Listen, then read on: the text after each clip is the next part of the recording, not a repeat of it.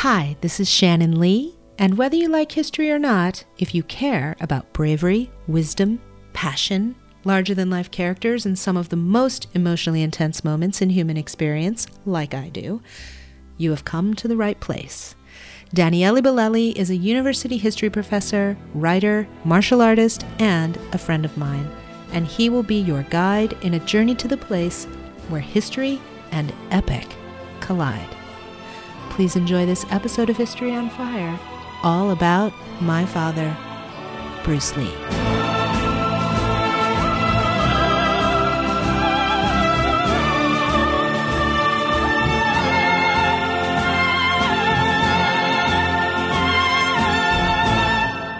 Let's go set history on fire. This is the second and final part of my series on Bruce Lee. If you haven't checked out part 1 yet, I strongly suggest you do. But if you have, let's roll because we are about to touch on a part of the story that I'm extremely passionate about. In the previous episode, I mentioned how Bruce Lee's philosophy was at least as important, if not more important, than his athletic abilities. And throughout our story so far, I've hinted at his philosophical clashes with traditional martial arts. But this is probably an opportune time to dive a little deeper into this. So I'm gonna take a break from the chronological narration of his life and ready to take a deep dive into his philosophy. Deep being the correct word here because his clash with the world of traditional martial arts ran extremely deep. To start with, Lee rejected many of the formalities characterizing most martial arts schools, such as the constant bowing, the use of a bell system, special uniforms, the ever present hierarchy, the almost religious subservience to the instructor, and most other ritualistic aspects that are typical of the martial art world. He also harshly criticized many of the training methodologies, feeling that they failed to properly prepare a student for the reality of combat. You know, sparring with limited rules was the number one tool that Bruce Lee advocated.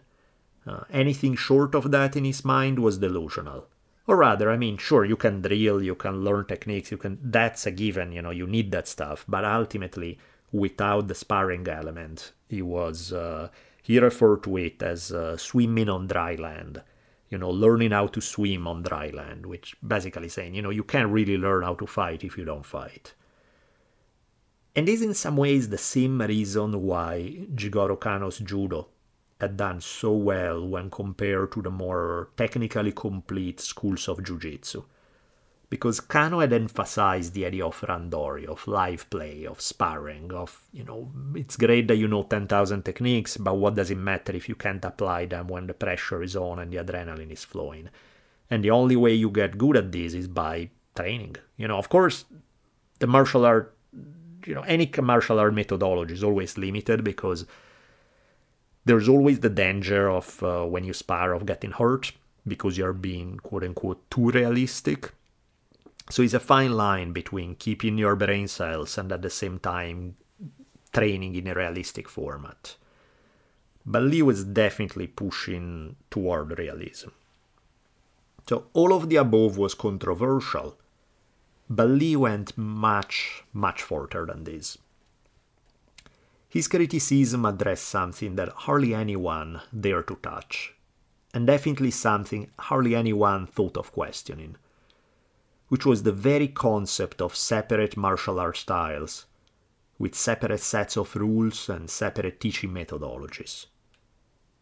Now, anyone who has spent more than two minutes training in any martial art has run into the inevitable debates about the strengths and weaknesses of each style. You know, in a way, this discussion really remind me of the arguments that you hear between different stripes of religious fundamentalists. You know, typically, just like fundamentalists argue that all other religions are false and evil, while theirs is the only one true, you know, the only true one, this concept that their way is the way and all others are false and evil. Practitioners of various styles of martial arts essentially did the same thing. They would argue that theirs was the strongest and greatest fighting system out there, while everyone else was deluded. Kind of remind me of the national anthem in Borat, when Borat sing uh, Kazakhstan, greatest country in the world, all other countries are run by little girls. That's sort of what those arguments sound like. And this is really not what Lee was doing. You know, he wasn't proposing a different style, arguing that his JKD would be best. That's what everyone else did. What he was doing was arguing that the very concept of martial art styles was misguided. And in regard to why that is, I'll let the man speak for himself for a minute. Here are a few quotes from his own writings. He said, It is conceivable that a long time ago, during his lifetime, the man resisted the temptation to organize this partial truth, although this is a common tendency in man's search for security and certainty in life. After his death, his students took his hypothesis, his postulates, his inclination, and his method, and turned them into law. Impressive creeds were then invented, solemn reinforcing ceremonies prescribed, rigid philosophy and patterns formulated, and so on, until finally an institution was erected. So, what originated as one man's intuition of some sort of personal fluidity was transformed into solidified, fixed knowledge, complete with organized, classified responses, presented in a logical order.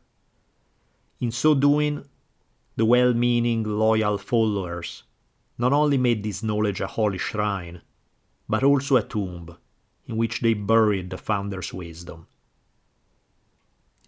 In another quote from the same article that Bruce Lee had written for Black Belt magazine, he added, Unfortunately, most students in the martial arts are conformists. Instead of learning to depend on themselves for expression, they blindly follow their instructors, no longer feeling alone, and finding security in mass imitation. The product of this imitation is a dependent mind. Independent inquiry, which is essential to genuine understanding, is sacrificed.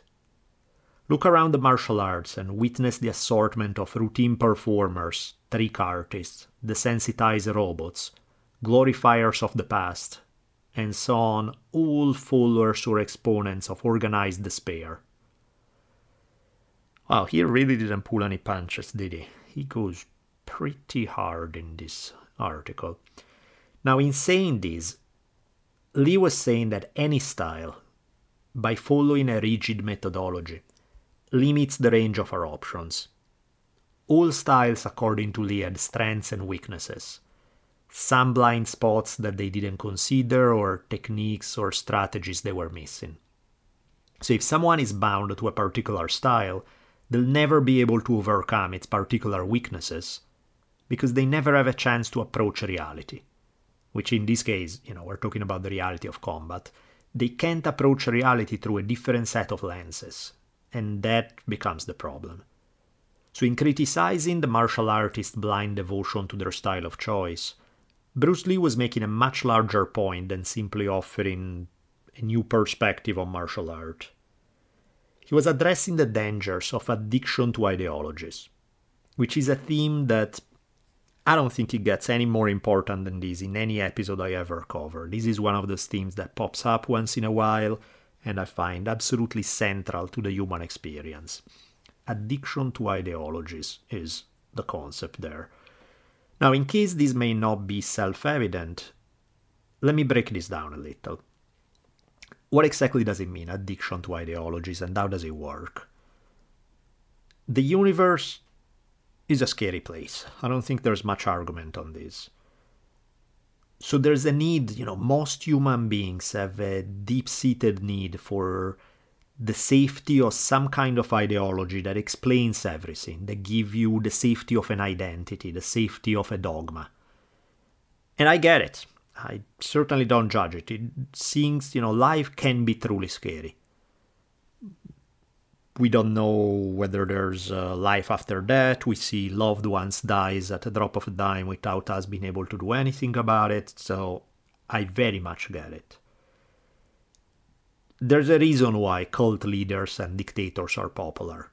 Most people, whether they want to admit it or not, most people tend to crave some sort of daddy figure telling here are the 12 rules of life or 15 principles of existence or the 20 you know something. Here are our beliefs. You never have to be in doubt again. Follow our methodology and all will be okay. And it's obvious why people fall for it. It's an extremely appealing message you know rather than having to make choices and stumble at every step of the way and live with the responsibility for all your mistakes constantly having to second guess yourself. You can just buy some nice prepackaged ideology that gives you all the answers. Someone figured it all out for you already. You just need to follow. And once you join the club, they'll give you a flag, a set of symbols, some slogans, and all these things will help you escape the fear of being alone to face life's tragedies on your own filled with insecurities and with no one to turn to. Instead, the ideology you buy will hand deliver the answers to any questions you may have. Who doesn't like that? Unfortunately, the price to pay is your individuality. Ideologies and styles, if you want to apply this to martial arts, kill independent inquiry since truth is never found within the confines of a single school. You know, life is always more complicated than any methodology, than any ideology, than any of these things can possibly capture. The first book I ever wrote was entitled On the Warrior's Path. In it, I dedicated a lengthy chapter to Bruce Lee's philosophy. I'll read you something from it because it fits here. There are plenty of reference to that book in this section describing Bruce Lee's philosophy, so I won't bother interrupting saying it's a quote every time, you know. Keep in mind there are quite a few from here. By questioning the loyalty of martial artists to their own particular schools of fighting, Lee was doing more than suggesting a methodological change. He was grappling with one of the most powerful forces in human history, and that is people's sense of identity. It was as if he had questioned people's loyalty to their own country or to their own religion. You know, one simply does not question such things. Doing so would be unpatriotic and blasphemous. Normally, group identity is reinforced through passionate adherence to a common set of beliefs and through consensus among members. Questioning the core beliefs on which a group is based and whether the group is a religious sect, a political organization, a street gang, or a martial art style doesn't really make a difference. Well, questioning those things is at best a dangerous threat to the common sense of identity, and at worst an act of insubordination and betrayal. Lee went even further than that. He didn't simply criticize the core beliefs of one particular group. Rather, he questioned the very idea of adhering to any particular group. According to Lee, the simple act of joining a group structured around a codified set of rules and beliefs ends up creating a we against them mentality, causing endless divisions and useless conflicts with those who rally under a different flag.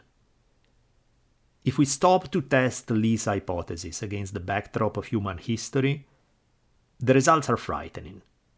Racism, mass enslavement of people with a different skin color, witch hunts, inquisitions, political persecutions of ideological dissidents, gang wars, holy wars justified in the name of religious differences, wars rooted in ethnic pride, wars fought by combatants who do not understand the causes of the conflict but who fight nonetheless in the name of their country.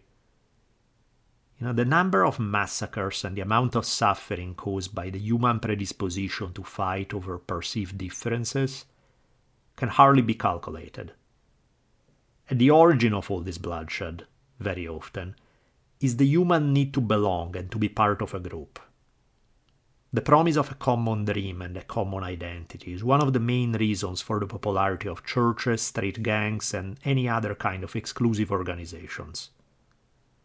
Because the thing is, the desire to belong to a group truly is one of the strongest driving forces in the human psyche. People literally kill and give up their lives for it. Inevitably, any ideology, any club, and even any martial art style needs to reinforce its identity by clashing with someone who represents everything they are not. Those who have chosen a different ideology, a different club, a different style. Why belong to any school of thought? Lee asked. If all that it does is divide us into opposing factions and prevent us from seeing the truth of different points of view. A reassuring sense of identity, seems to be Lee's suggestion, is nothing but a comfortable prison, shielding us from the intensity of unfiltered experience. It shields us from many of the dangers and doubts of life, as well as from the ecstasy and beauty of it all. You know, through preconceptions and dogmas, most organizations shape the quality of our experiences force us to watch life through the lenses of an ideological form of tunnel vision, and ultimately end up limiting the range of our choices. Too afraid to bear the weight of choosing on their own, many people hide behind the security of a group that provides all the answers. According to Lee, however, this is a way to hide, not a way to live. So, this assault on the traditions of the martial art world this attack on the very foundations on which martial art styles rested outraged people left and right. You know, Asian martial arts were the products of cultures that had been heavily influenced by Confucianism. And among the characteristics of Confucianism figure prominently obsequious reference for tradition, respect for hierarchy, deeply culturally conservative tendencies, and hostility toward innovation. Bruce Lee's philosophy was pretty much 180 degrees antithetical to all this. His sources of inspiration were found among the most radical aspects of Taoism and Zen Buddhism, which are very much at odds with the cultural matrix created by Confucianism. Basketball legend Kareem Abdul Jabbar, who studied with Bruce Lee for quite a while, said, I saw Bruce as a renegade Taoist priest he was into spirituality, and he was heavily influenced by Taoism. But he also adds, but you couldn't put him in that box. He was beyond that. Meaning, even a wild, unconventional identity like the Taoist one, it was still an identity, and Lee was entirely beyond all identities in that regard. Now, the fact that Lee advocated shaking up dusty traditions in favor of experimenting with new ideas was smoke in the eyes of the traditionalists. You know, Confucianism had influenced Chinese culture and, by reflex, many other Asian cultures, to a point that the very idea of innovating and creating something new was often viewed negatively. Creating, in fact, almost by definition, means you have to break away from tradition, which is the very thing that Confucianism puts on a pedestal in many ways, you know, the way Confucian philosophy tended to appeal to this golden age of these ancient wise rulers who had figured it all out. Uh, what they refer to as the way of the ancestors was the best possible one. And so, in departing from tradition, it means they are losing quality. Innovation is a bad thing. Innovation is something that inevitably will make things turn for the worse. So, as paradoxical as it may sound in the West, through Confucian lenses, the act of creating something means they are losing the wisdom of the past. So, for this reason, you know, this has created a really funny situation in China where it had been customary for Chinese martial artists, but not only, in general, for anybody in China wanting to create something new, they would have to mask it in a more traditional and acceptable garb you know, a Chinese martial artist starting a new style could not claim that he created it. So what you could do was instead to if you wanted to have your style and your ideas accepted, you would have to pretend that you're really rediscovering some ancient style. You know, you would connect your style to some famous lineage, or uh, more likely than not, you would make something up because you cannot connect to an existing lineage that say, no, we have nothing to do with you. You would essentially fake some ancient origins. You know, you could. Uh, disappear for a few years and later come back and say I was the disciple of this uh, old guy who is the last lineage holder from this ancient tradition that's a thousand years old and you know that would be the way to go about it. Then you say okay he disappeared off into the sunset. I'm the last holder of this ancient tradition. Here we go. That was the way that you could begin innovation by pretending that you are rediscovering some ancient tradition. Bruce Lee, on the other hand, rejected the importance of lineage, didn't bother trying to fake having rediscovered a tradition. He claimed credit, and in the process of doing so, just challenged the way things were typically done. You know, rather than revering the way of the ancestors and accepting their conclusions as absolute truths, Lee encouraged individuals to question everything and find out for themselves. Confucianism was all about obedience and copying the way of the past. Lee was all about creativity and freedom. But what exactly does emphasizing creativity and freedom mean? I think it's pretty clear that Bruce Lee was against the dogmatism and obsolete methods that, according to him, characterize most martial arts. But what was he advocating in its place? You know, how was his uh, JKD different from just any other style? Here is a quote from him. He said, Let it be understood once and for all that I have not invented a new style, composite or modification. On the contrary, I hope to free my comrades from bondage to styles, patterns, and doctrines. How often are we told by different senseis or masters that the martial arts are life itself? But how many of them truly understand what they are saying?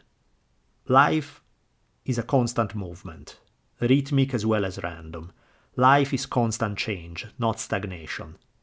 Instead of choicelessly flowing with this process of change, many of these masters, past and present, have built an illusion of fixed forms, rigidly subscribing to traditional concepts and techniques of the art, solidifying the ever flowing, dissecting the totality. So let's break this down. What did this mean in practice? You know, in a way, JKD, more than being a new martial art style in the typical sense, it was more of a philosophical principle applied to martial arts. You know, following this way of thinking, Lee had argued that no fixed formula could capture the flow of existence.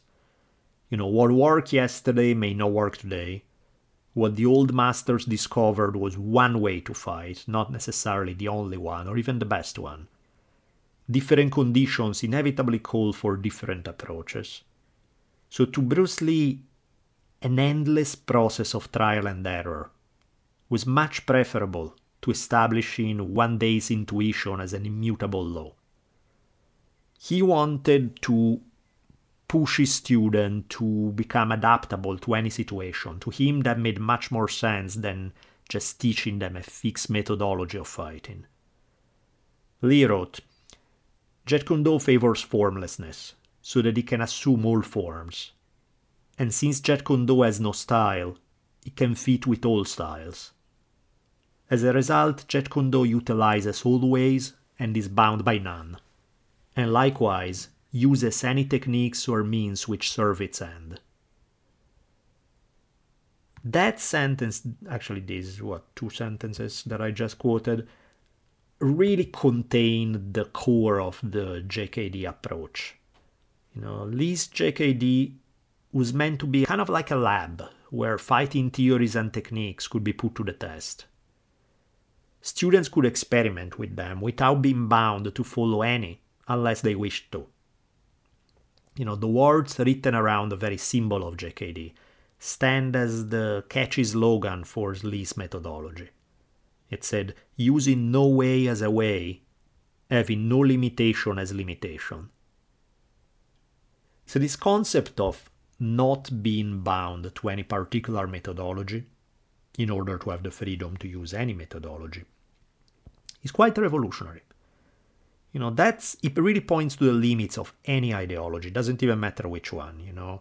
When you think about it, it's you know, you find never-ending ideological arguments rather than, you know, different schools of thought arguing with one another about no, we are right, no, you're right, and and half of the time they are not even listening to each other, they are not even trying to listen if the other viewpoint maybe has at least a 5% of truth that's worth incorporating. You know, rather than doing what any sensible human being should do, which is take the best from multiple sources in order to deliver the best possible results, they just want to wave the flag and claim that their team won, kind of thing. You can see this in politics, in religion, in martial arts, in pretty much anything. Now, this concept is brilliant if applied to the martial arts, but I really wish it was applied in politics and religion and every aspect of our lives. You know, in parenting, in how you raise your kids, in how you communicate, in your relationships, in writing just a few years after Bruce Lee's time. Philosopher Paul K. Feyerabend referred to this approach as epistemological anarchism. Now, I'm not sure if Feyerabend knew of Bruce Lee. I mean, I'm sure he heard of him, but because who didn't? But I don't know if you really look into his ideas, but he was definitely articulating the exact same approach within the field of philosophy which in some ways is the perfect cure for the disease of factionalism, for the addiction to ideological thinking. So to me, this mindset should be taught in school. Now, acknowledging that any methodology has strengths as well as weaknesses, this kind of approach is uh, essentially allows you to adopt any method showing promise as long as it delivers results. So the way Bruce Lee articulated it, it was in a very open-ended four-step methodology. It went something like this. Step one was research your own experience. Step two was absorb what is useful. Then reject what is useless. And lastly, add what is specifically your own.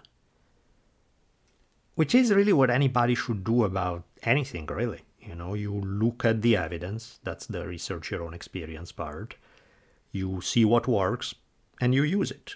You see what doesn't work and you figure, okay, that needs to be changed.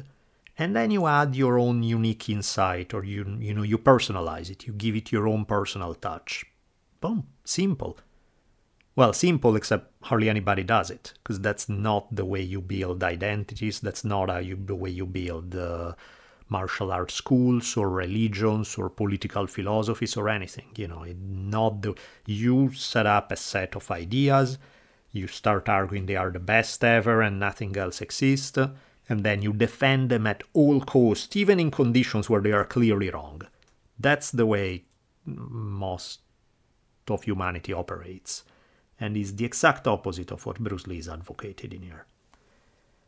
Now, in one of his most famous quotes, Lee stated, Man, the living, creating individual, is always more important than any established style. So, rather than following the standard curriculum of a fixed style, Lee advocated a form of cross training that designed to pick the best from different martial arts systems you know, a lot of great innovators in the history of martial arts had done this. You know, they would cross train in several arts and then they would take the best from different systems and they would create a new one. The main difference was that Lee took things one step further.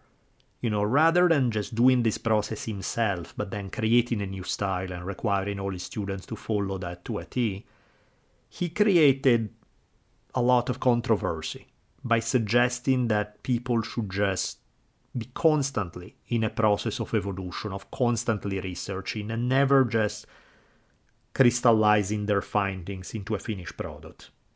Since the 1990s or so, the competitions like UFC, you know, all kind of MMA as a sport in general, has convinced a whole lot of martial artists that cross training is absolutely necessary. But in the late 60s, when Bruce Lee was speaking out about this, the idea of cross training was not quite as well received. Many people saw it as just blasphemy. So, philosophically speaking, let's be clear, it's not like Bruce Lee created anything new with this stuff. You know, what he was saying was largely derivative. You know, most of, uh, as I mentioned earlier, among his main sources of inspiration were Taoism and Zen Buddhism, often filtered through the books of, written by Alan Watts. Uh, if you've never checked him out, Alan Watts was definitely a source of inspiration for Lee. And also the writings of another guy, Jiddu Krishnamurti. Uh, Krishnamurti, who incidentally spent much of his life in Ojai, California, where I currently reside. Well, tiny tangent, Krishnamurti had a really bizarre personal story. You know, born in a poor family in southern India in 1895, Krishnamurti was groomed since childhood by members of the Theosophical Society to be some sort of messiah.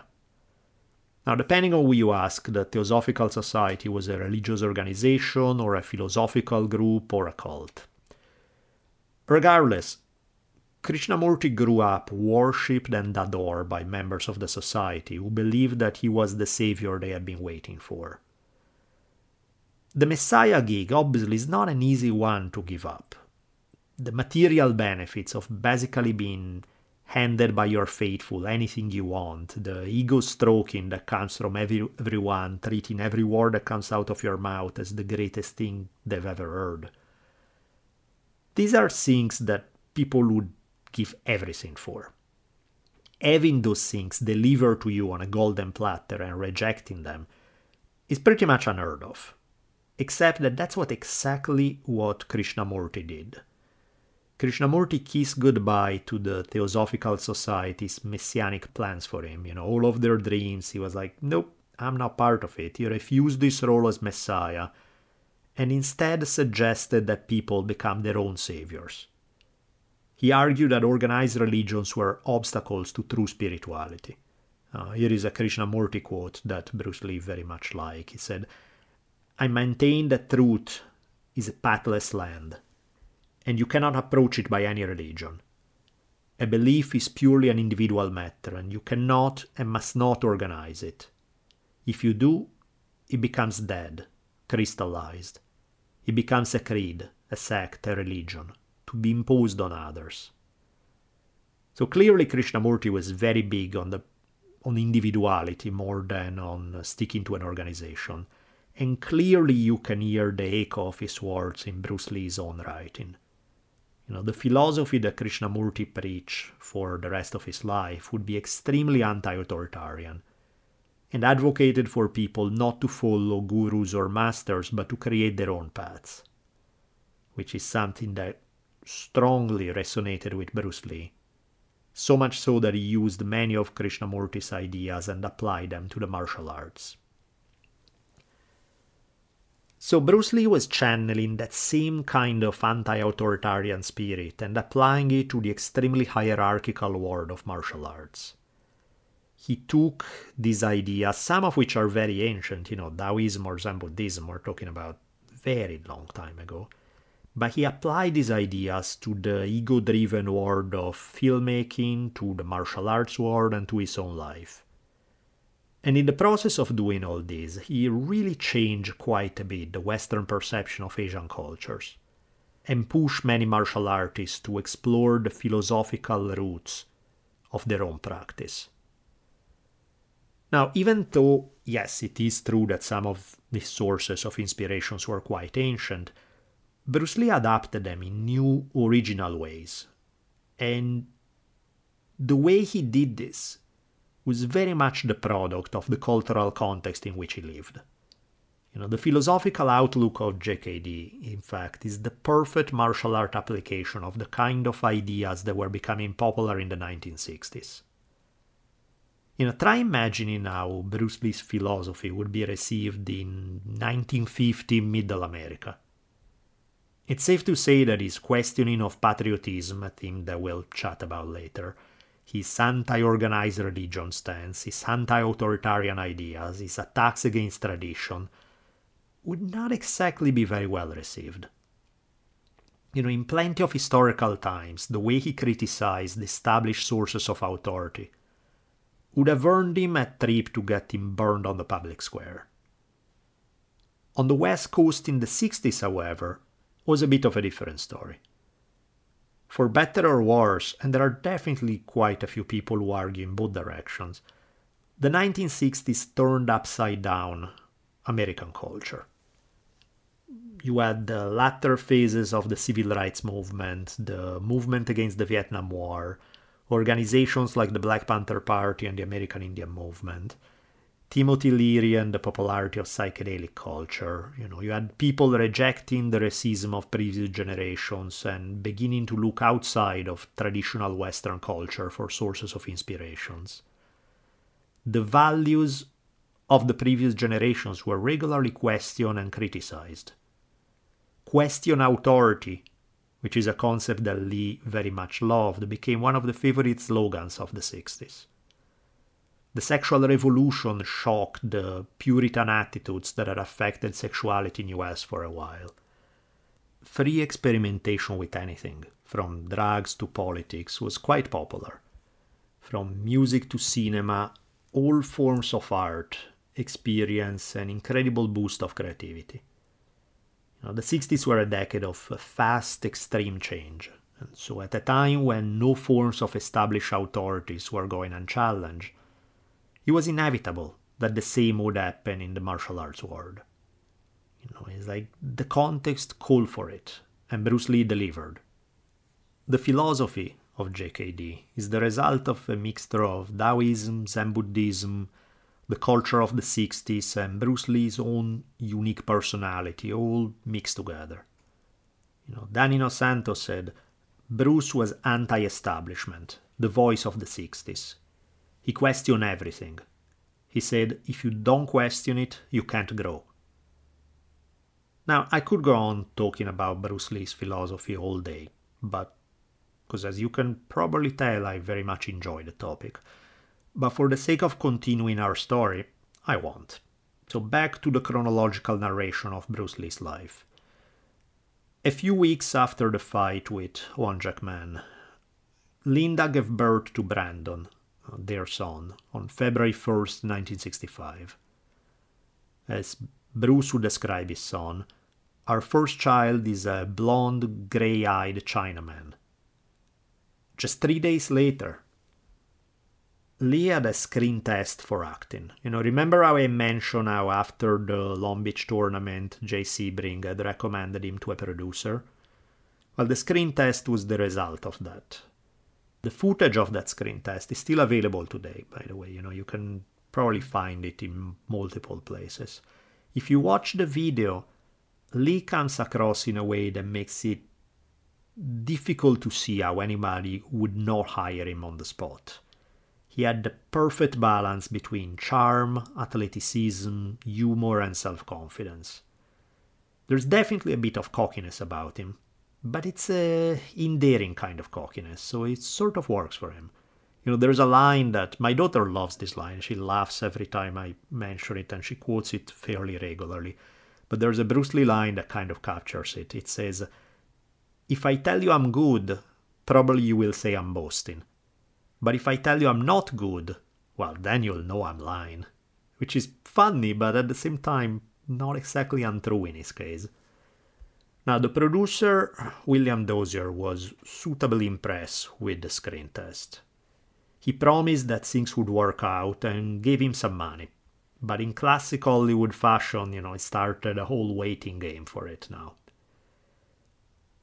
Putting a less pleasant end to a very eventful week, a few days later, um, Bruce's father died.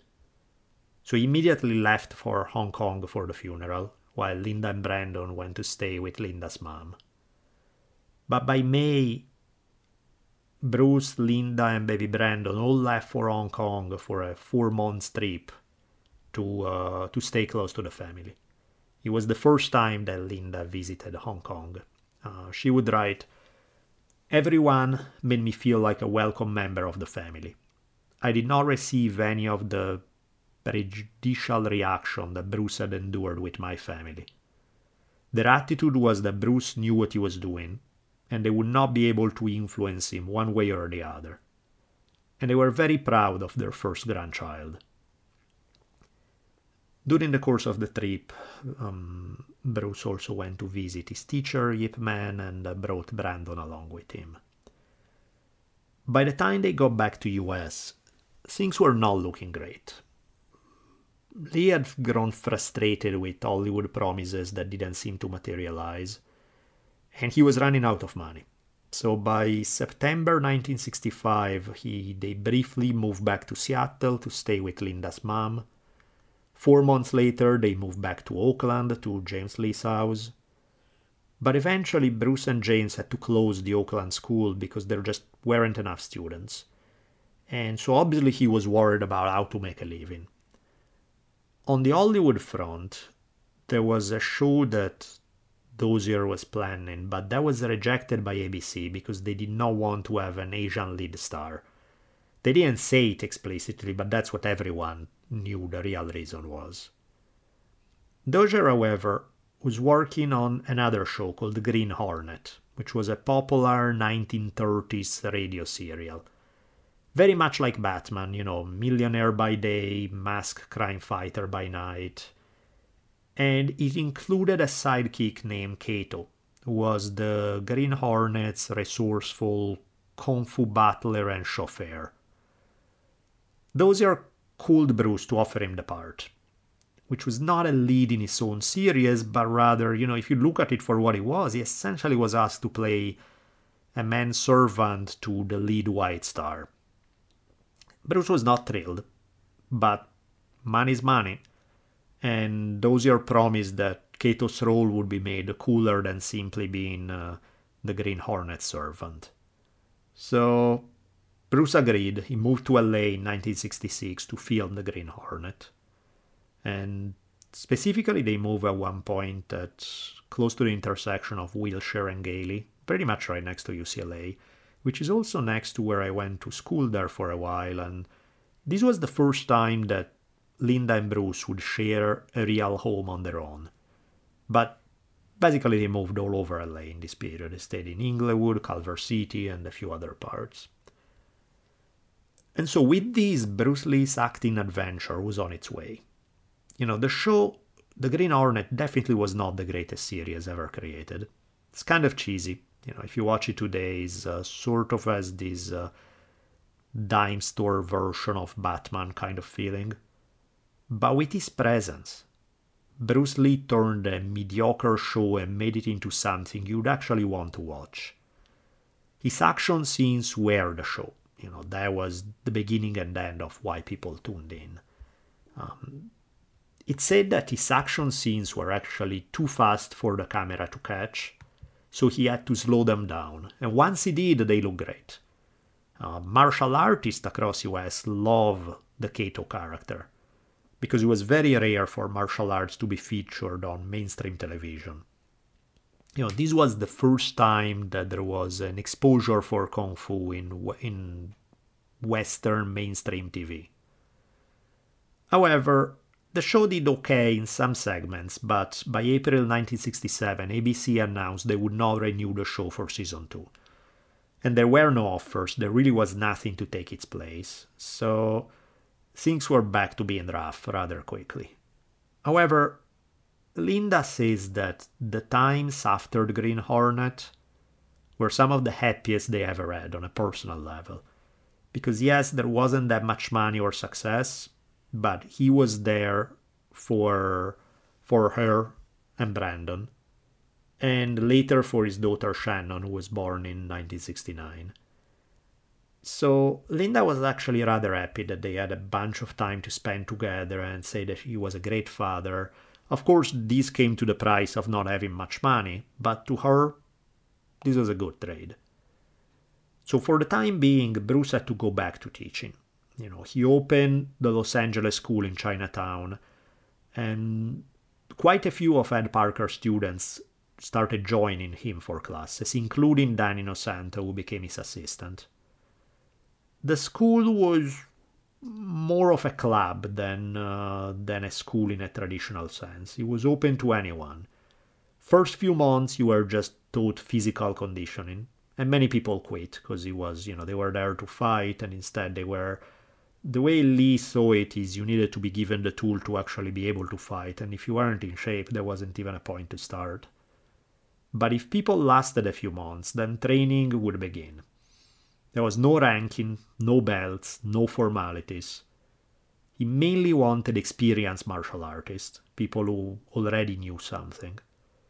The way he charged was interesting. Some people were charged a lot of money, and other people were allowed to train for free if they were dedicated. He sort of judged it on an individual basis. If you have enough money, great, pay me up. If you don't and I like you, eh, okay, don't pay me, it's fine. He had a miniature tombstone on a table in the school where there was, uh, on the tombstone, there was written, In memory of the once fluid man, crammed and distorted by the classical mess, which was uh, another dig at traditional martial arts.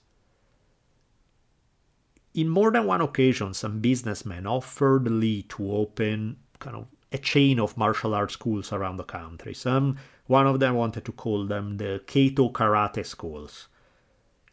Lee clearly could have made lots of money with it, but this went completely against his philosophy. You know, his whole thing was about emphasis on the individual rather than a system. No belts, no uniforms, none of that kind of McDojo stuff. Of course, it was a tough decision because they were you know he would leave tons of money on the table if he stepped away but at the same time he would compromise the quality of his work. And despite the fact that money was running short he refused. While this stuff was going on he was also busy teaching some very accomplished martial artists including top competitive karate guys like mike stone joe lewis and chuck norris karate point fighting was uh, rather popular the rules were weird.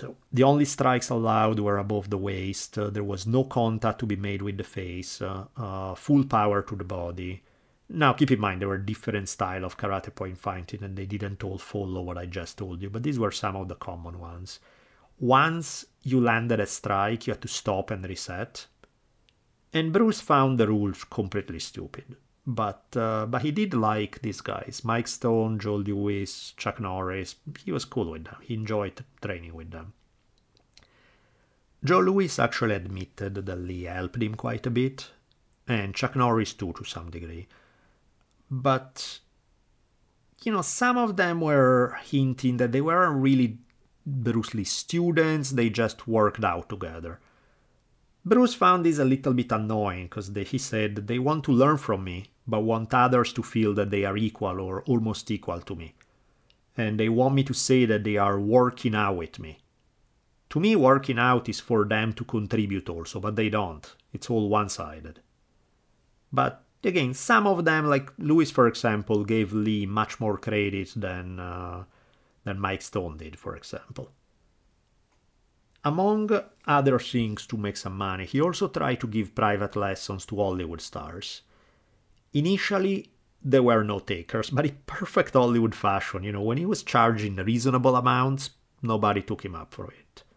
Then he started doubling his fees, and suddenly everybody was impressed and they lined up for it, which makes zero sense on some level, but I guess there is a psychological factor that people are feeling that, oh, there must be something amazing if he's charging so much.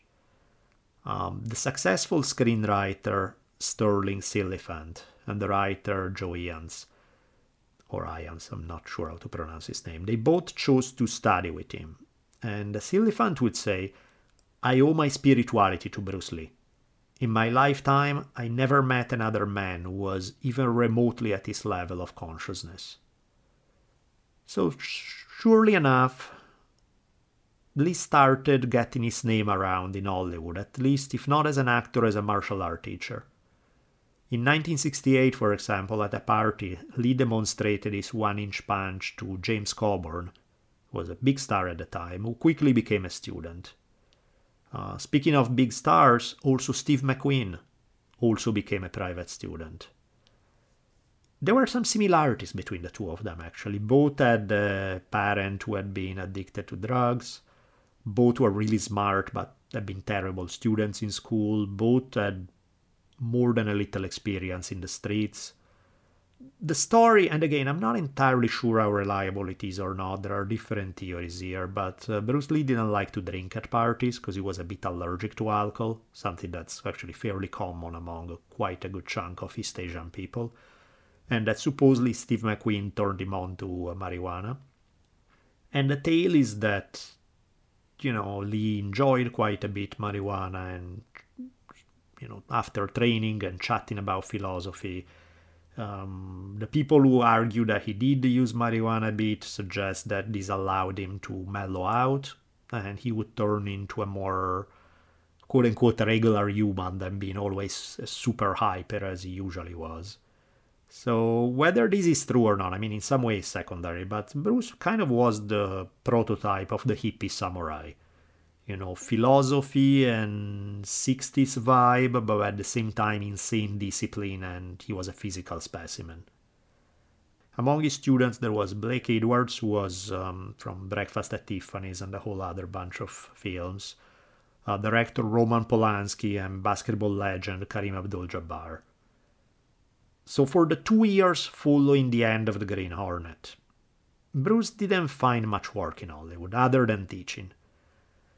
However, his student Stirling Silliphant, I mentioned earlier, was always trying to find work for him, created a part for him in uh, Marlowe, in which, uh, in this film, you know, Bruce shows up and essentially destroys an office, putting on this dramatic physical performance. So he picked up a small part in that film or in TV shows called like TV shows like one of them was called Ironside. Also did some fight choreography for the movies. But one problem he had is that he was very outspoken, which clearly in Hollywood that's a problem. Author Bruce Thomas said, This didn't win over many moral lies in an industry whose wheels tend to run smoother when oiled by bullshit which is fairly accurate. So he was able to, you know, getting a little part here and there was nice, doing some choreography was better than nothing. But he really didn't move the needle much. His acting career wasn't really taking off, which initially may seem weird if you consider his undeniable charm and how electrifying his screen presence was. But it is only weird if you conveniently ignore the obvious elephant in the room. And that is Bruce Lee was not white. You know, no one who looked like him was a major star on TV or in feature films. And it's not even that the Hollywood industry was inherently racist. It wasn't racism for racism's sake, but racism because they felt that that's what the average American was willing to pay for. You know, Hollywood worship one thing and one thing only, and that's money. Like most industry, like most corporations, like most of, you know, these guys don't really care about ideas. If they do care about ideas, they are far secondary to the money making part. So in Hollywood, there's tremendous fear of making bad decisions because with each film costing millions and millions of dollars, if you make a mistake, is one too many and your career can go down the toilet. The reality is that most of the time they have no idea what is going to sell and what's not going to sell. So that tends to make them ultra conservative. And by that, I don't mean politically conservative, I mean in terms of creating something different from what has already been proven successful. So, as it applies to Lee, they were absolutely scared of the idea of investing in an Asian star because they were afraid that white audiences would not identify and would not pay money to watch. Um, for some reason, they have this idea that people will only watch if the lead star is of their same ethnicity. Which, I don't know, maybe there's some truth to it, maybe not, but in any case. And also, they tend not to do new things because there's no proof that it's successful yet. So, you know, the standard Hollywood model is to tend to repeat a successful formula which is the reason why you see 6 million remakes and movies with the same plot and actors getting typecasted because if you played that role well once well now every time that role comes up you know you are the dark handsome guy okay we'll typecast you into that you are the tragic character you are the funny one you are the and that's all you ever call for. So no money was risking money on some unknown Chinese actor. On top of it, Lee had a major accent, which, you know, I don't understand these people who don't learn how to speak good old fashioned American. How can they possibly speak with an accent after living in US for a while? Yeah, I can relate just a tad to that concept, you know, the accent part, not the easiest thing to get rid of. I had actually not so long ago when I was researching for this episode, I was watching some um, footage of Bruce Lee, interviews and stuff, not the films. And I noticed more than I ever noticed before just how thick the accent was. And so I asked the wonderful Savannah Riem, I said, hey, is my accent as thick as Lee? Because that's pretty heavy. And she just burst out laughing because she said, yeah, you wish, you know, you are, your accent is way thicker than his. So, okay, I stay castigated in my corner. In any case, Lee had a story in mind for something that he wanted Silliphant to write. It would be called The Silent Flute. It was the story of a martial artist's journey of self discovery through trials, fights with rivals, and inner searching. It was absolutely perfect for Bruce, since this was part fighting and part philosophy. It was a very ambitious project because it featured way more philosophy than any kung fu movie ever made, and it would be kind of difficult to pull off for multiple reasons. The screenplay was designed to feature, of course, a lot of violence and a lot of sex, and quite a bit of philosophy as well. The plan was to have Steve McQueen star in it, because he knew that no one would give him a starring role. And, you know, McQueen could star, and then Lee himself would have a great supporting role. McQueen, however, didn't really want to do it, and he said that he kind of understood that the screenplay was designed in such a way that would benefit Lee more than him, so he wasn't that interested which is kind of, I mean, I guess it's weird and is not, you know. Bruce Lee and Steve McQueen were friends, but clearly up to a point. McQueen was not exactly out to do him any favors there. Lee felt a little bit betrayed by that. He he got quite upset with this and told Silliphant that he would uh, one day he would become more famous than Steve McQueen just to spite him. Silliphant loved Bruce Lee, but he thought he had gone off the deep end. I mean, Bruce Lee, kind of small Chinese guy with a heavy accent, becoming bigger than Steve McQueen. I mean, regardless of how talented Silliphant believed that Bruce Lee was, and he truly believed he was phenomenally talented, he didn't think there was a chance in hell that that could ever happen. And the reason was simple. You know, just wake up and smell the racism. In Silliphant's words, I told him there was no way he could be that, that he was a Chinese in a world run by white men. But I was wrong, and how? For in the end, he went out and proved himself. Because by the time it's all said and done, Bruce Lee, in terms of worldwide fame and name recognition and all of that, will be bigger than Steve McQueen. But that time is not there yet you know, James Coburn was willing to star in it, and he was a big enough actor. Silliphant, however, had too many projects going on, so he was like kind of postponing, saying, I will get to it, but not really right now. Lee, in the meantime, badly needed this project to advance his career and pay his bills. So now that the project looked, if not dead, then at least stalled, he felt this heavy weight on him by because he felt that he was essentially failing to take care of his family and failing in his goals. So he was not in the greatest frame of mind here. In this already gloomy scenario, other disturbing things were happening in Bruce Lee's immediate circle. On August 9, 1969, Sharon Tate, the actress, uh, Jay Sebring, the one who had recommended Bruce Lee to the producer William Dozier and got him the role on the Green Hornet. And a couple of friends were hanging out at Sharon Tate's home.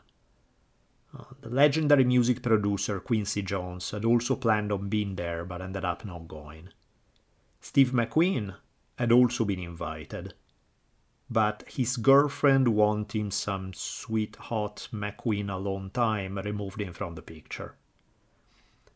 Bruce Lee had taught some martial arts to Sharon Tate on the set of a movie, and their husband Roman Polanski had hired Bruce Lee for private lessons for himself.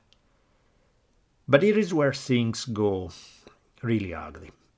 Members of the Manson family entered a house where the four above mentioned were staying and murdered all of them. You know, it's an insanely complicated story. So of course I'm not gonna tell you the Manson family murders all in like six seconds because it's it involves cultish-like behavior, conspiracies, massive amount of drugs. You know, we won't get into explaining it all because that's a never-ending rabbit hole. I mean, to this day, there are arguments about the reasons for why the Manson cult members committed the murders. Anything from wanting to start a race war to creating confusion to cover their tracks for a series of crimes having to do with drug deals gone bad. So, we're not going there, because that's a whole episode by itself, pretty much. But unlike in Quentin Tarantino's film Once Upon a Time in Hollywood, there will be no Brad Pitt or Leonardo DiCaprio to come save them. When Tate was murdered, Bruce Lee was living not that far away and in the following days, in his grief slash paranoia, Roman Polanski at one point suspected Bruce Lee of the murders. And the reason is wild and bizarre, but basically what had happened was the only clue that they had about who may have committed the murder was that they had discovered a, a pair of sunglasses there. So actually not sunglasses, actually prescription glasses. Yeah, that's the correct one. They were prescription glasses that somebody had left behind that did not belong to any of the victims, so they figure probably one of the killers did it. And when he went to visit Bruce Lee, Polanski Lee say that uh, he had recently lost his glasses. So, admittedly, that's very thin evidence, but enough to make a grieving Polanski extra paranoid. Now, eventually, didn't take long to sort things out because Polanski immediately was like, huh, you know what? Let me take care of that. I will buy you a new pair of glasses. What's your prescription? And Bruce Lee did, didn't suspect anything and he told him what the prescription was.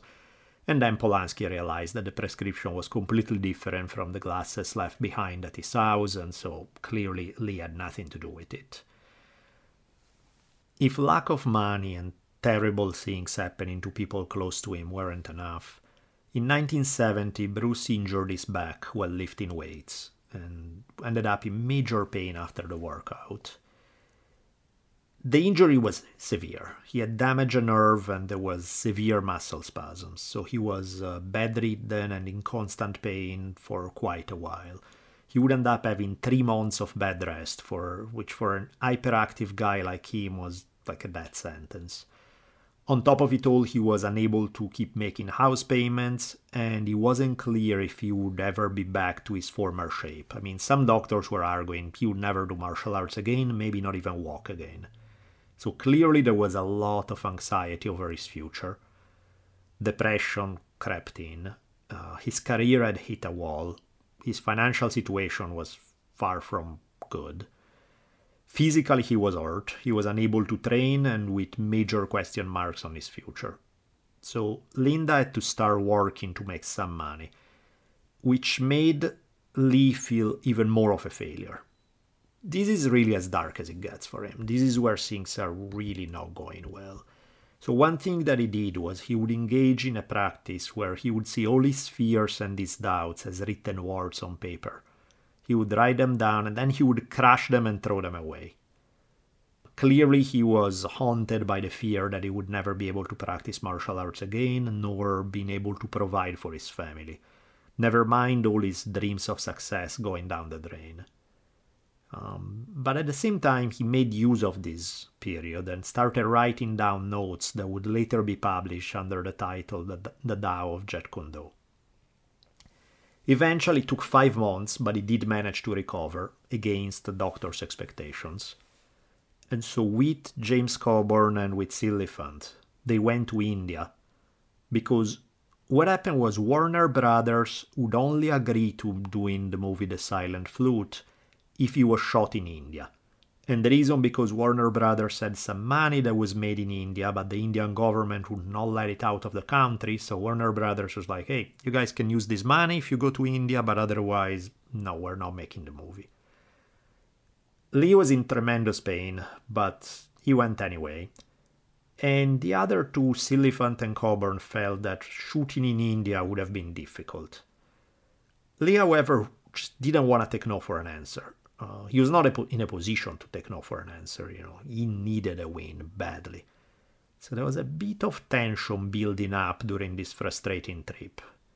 Um, Bruce felt kind of let down by his friends. Uh, he believed that they could make India work and that the chemistry of their team was strong enough to deal with some minor production difficulties. But Silliphant and Coburn were much more negative about it and thought they could not find in India what they were looking for. Um, for Silliphant and Coburn, though, this was annoying, but they would go back to having their super successful careers. Lee instead would go back home to failure and possible bankruptcy. So things were really going nowhere for him.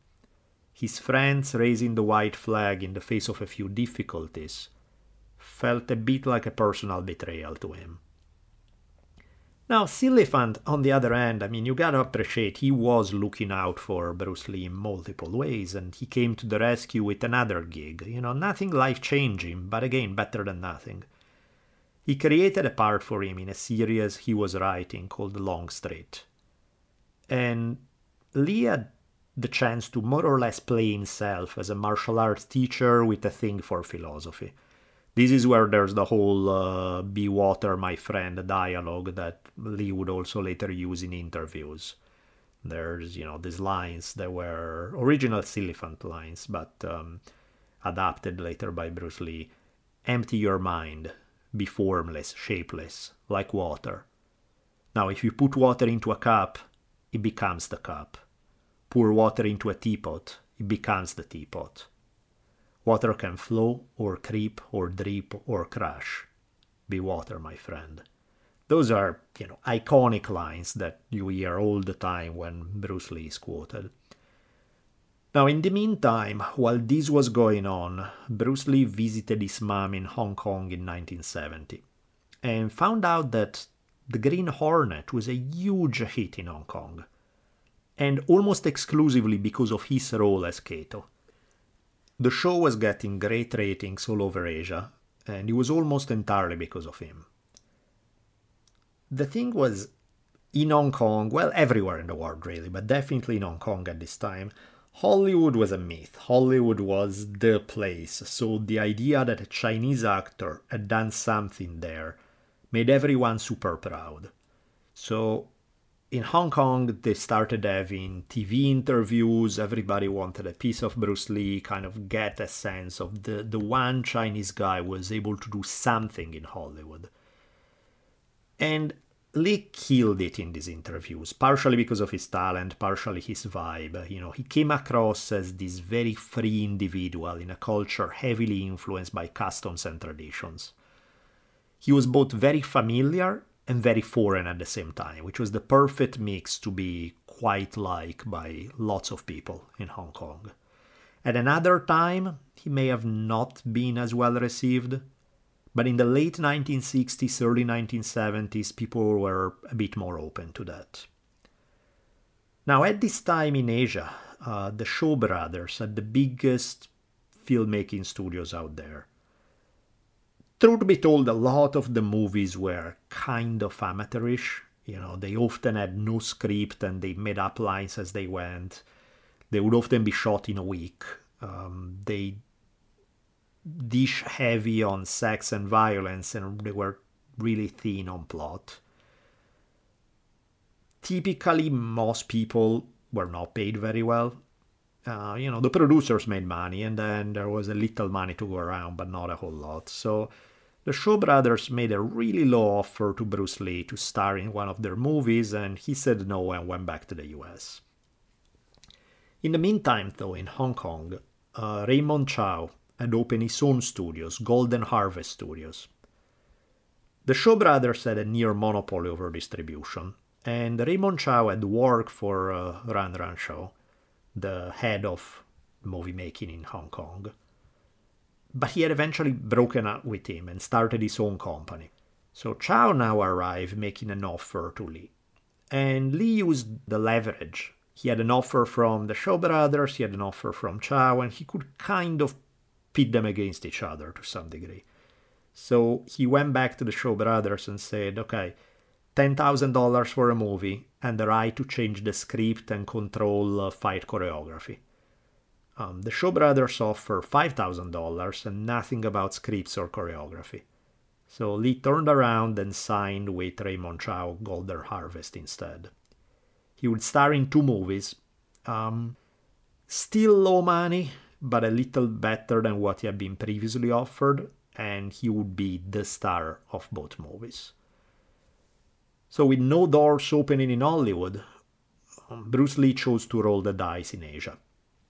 The first film was entitled The Big Boss, uh, in US, it would be released under the title Fists of Fury. By the way, keeping track of Bruce Lee's titles is a nightmare because pretty much every one of them is released under at least two different titles, and often the title are some of them are references to other titles that were out there, so it's a complicated mess. But for the sake of simplicity, let's call it the Big Boss. And this one was going to be filmed in Thailand. Uh, it's safe to say that this was not the most professional movie setup ever. There was basically no script, just some idea not fully hashed out for a plot, and the rest was left to improvisation. Uh, on top of it, they did not record sound as it happened, and it would be added later. So during the filming, the director actually played the broadcast from the racetrack where he was heavily betting on horses and dog races. Uh, he was obviously way more invested in gambling than he was in directing the movie. The conditions on the set were I mean, if this wasn't bad enough, they were terrible in other way. They were filming in a tiny village infested with mosquitoes and cockroaches. There was little food to go around. Lee during the shooting dropped from 145 down to 128 pounds, and not because he wanted to, just because of the intense physical effort plus little food. In addition to everything else, he had to take injections for back pain every day. Um, to make things even weirder, there are a few scenes that were shot in an actual brothel because, you know, why not use the real thing? Waste time creating a set. Why do that? So the whole thing was bizarre to say the least. One of the clashes that Lee had with the director is that he wanted more realism in the fight choreography, whereas the director wanted to shoot like those fantasy fight scenes that were typical of Chinese kung fu films where you use wires, people look like they are flying, and all that stuff. The director complained that Lee only knew three kicks, whereas, uh, say, oh, you always do the same thing, whereas Lee argued that the director understood nothing of fighting, and so they were clashing with one another a lot. Raymond Chow took a look at the early footage and sided with Bruce Lee. So the first director was fired, and then they brought a new one, Lo Wei, as a replacement. Lo Wei was a bit of an authoritarian with a rather sizable ego. And Bruce, well, we know what his relationship with authority was like, so needless to say, they were not exactly each other's biggest fans, but somehow they managed to find a compromise and make it work.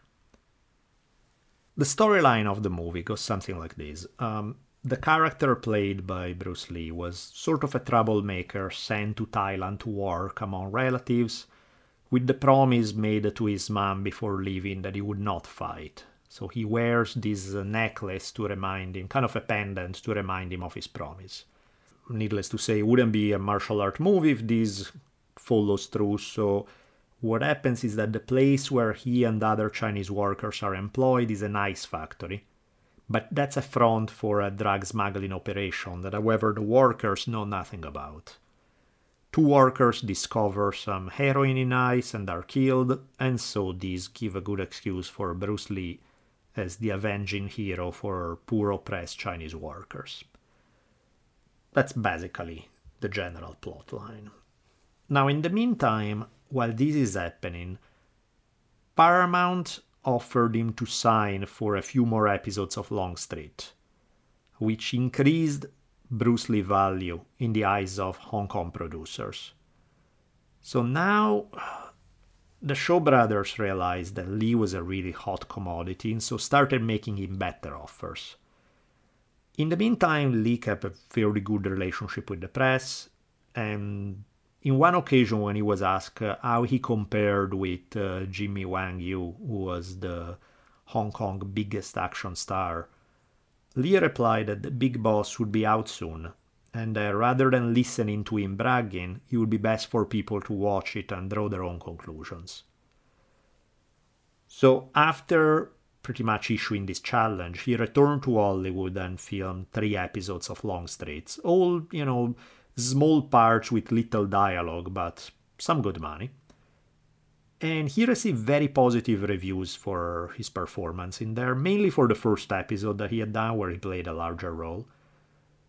Also, while this was going on, you may recall we mentioned it earlier that um, Lee had been working for actually a few years on on a story that currently produced by his daughter Shannon for Cinemax under the title Warrior. Um, I strongly recommend it, by the way.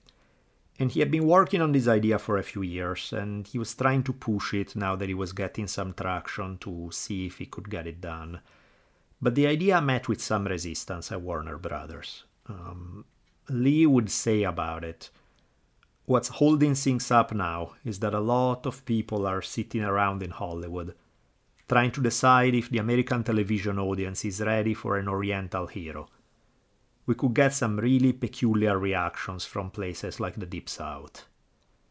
So, back to the same issue. He was too Chinese for Hollywood, and that was, you know, as racist as that sounds, that was just the reality. Eventually, uh, Warner Brothers called him at the end of 1971 and they told him that they would not do Warrior. They, uh, you know what they are gonna do instead? We're gonna do a show called Kung Fu. And, you know, Lee seemed the obvious choice since the story would be about a Eurasian kung fu master uh, traveling around the Old West. Uh, but no, we're actually not to hire you because you have a heavy accent and you're too Chinese. I mean, they're not to say that, but everybody knows that that's why. Instead, we're to hire uh, David Carradine, and you know, he really doesn't know any kung fu and he's a white guy, but we'll have him squint the whole time to give him a more almond shaped eyes, and at least he speaks good old fashioned American, so everything is good. Uh, you know, it's hard to spin it in a way that doesn't sound horrendously racist because that's kind of the reality of what happened. Again, they were too smart to say it in the terms that I just spelled out, but everybody understood that that's what was going on.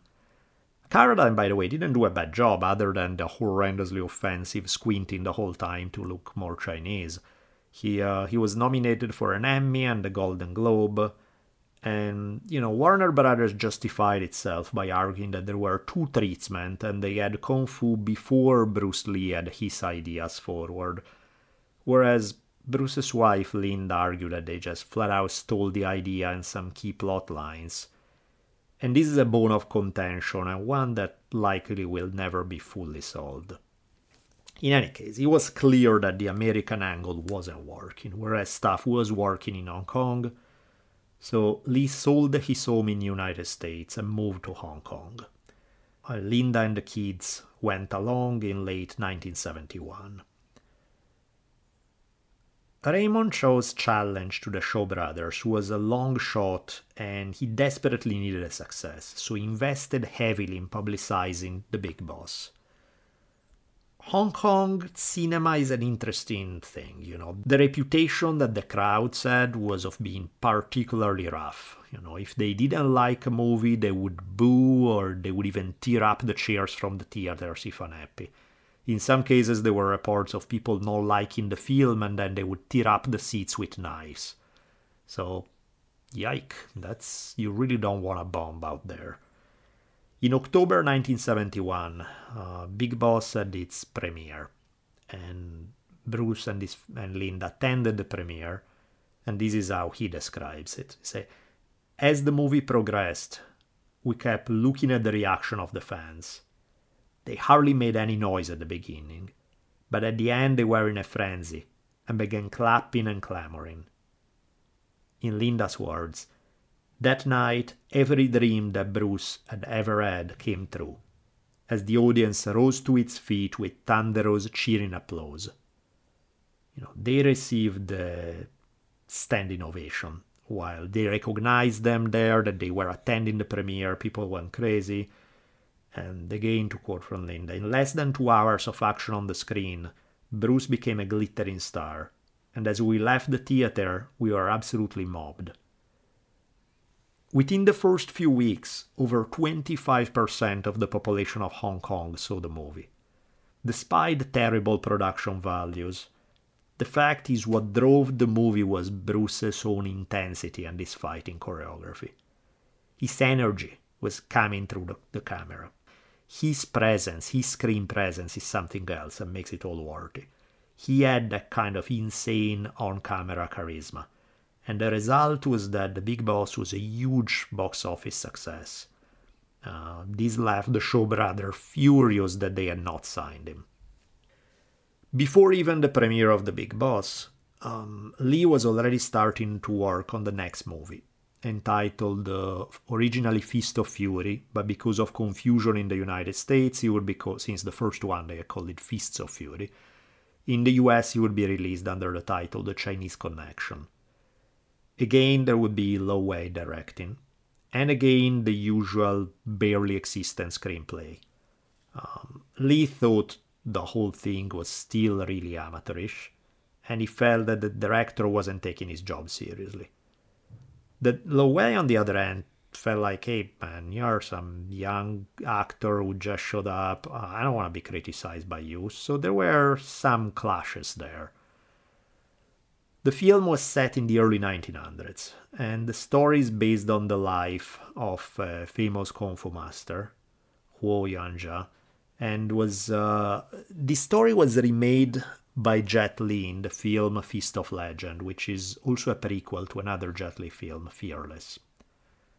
The tale revolves around the character played by Bruce Lee, discovering that his master Huo was poisoned by Japanese occupiers, and going on a revenge spree, which includes plenty of Bruce Lee showing off his skills against the Japanese martial artists one of the there's definitely a strong nationalistic element in the storyline.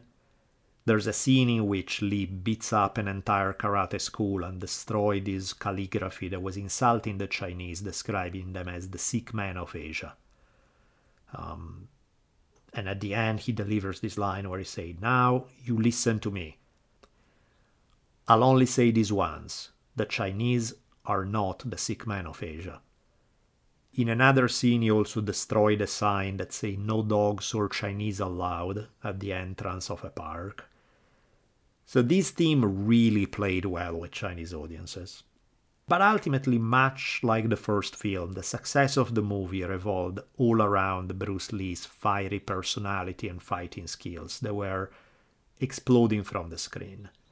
You know, seeing him the way he played things, you know, seeing him as this fearless character, a little bit cocky, was something that gave Chinese people a lot of pride. And Chinese pride made the film a huge hit.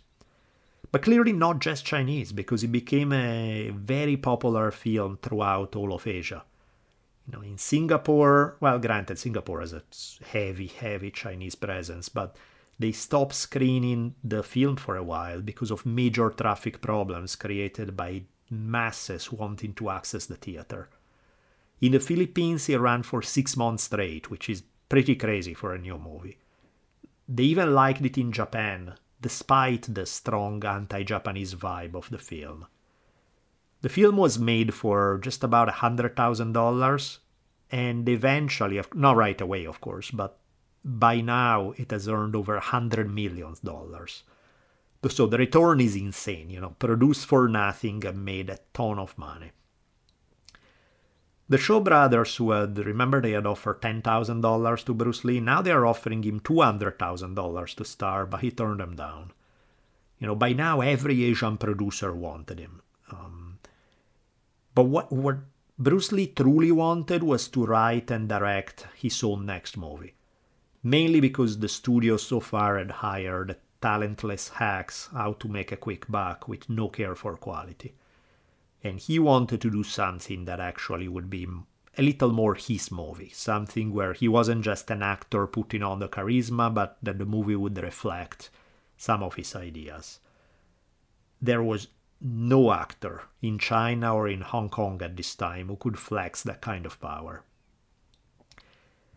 On the set, by the way, you know, despite fighting with the studio heads, with the director, and all of that, he was the absolute hero of the stuntman. You know, people, including Jackie Chan, who later will become a f- very famous and ultra successful actor, but at this time was just a stuntman.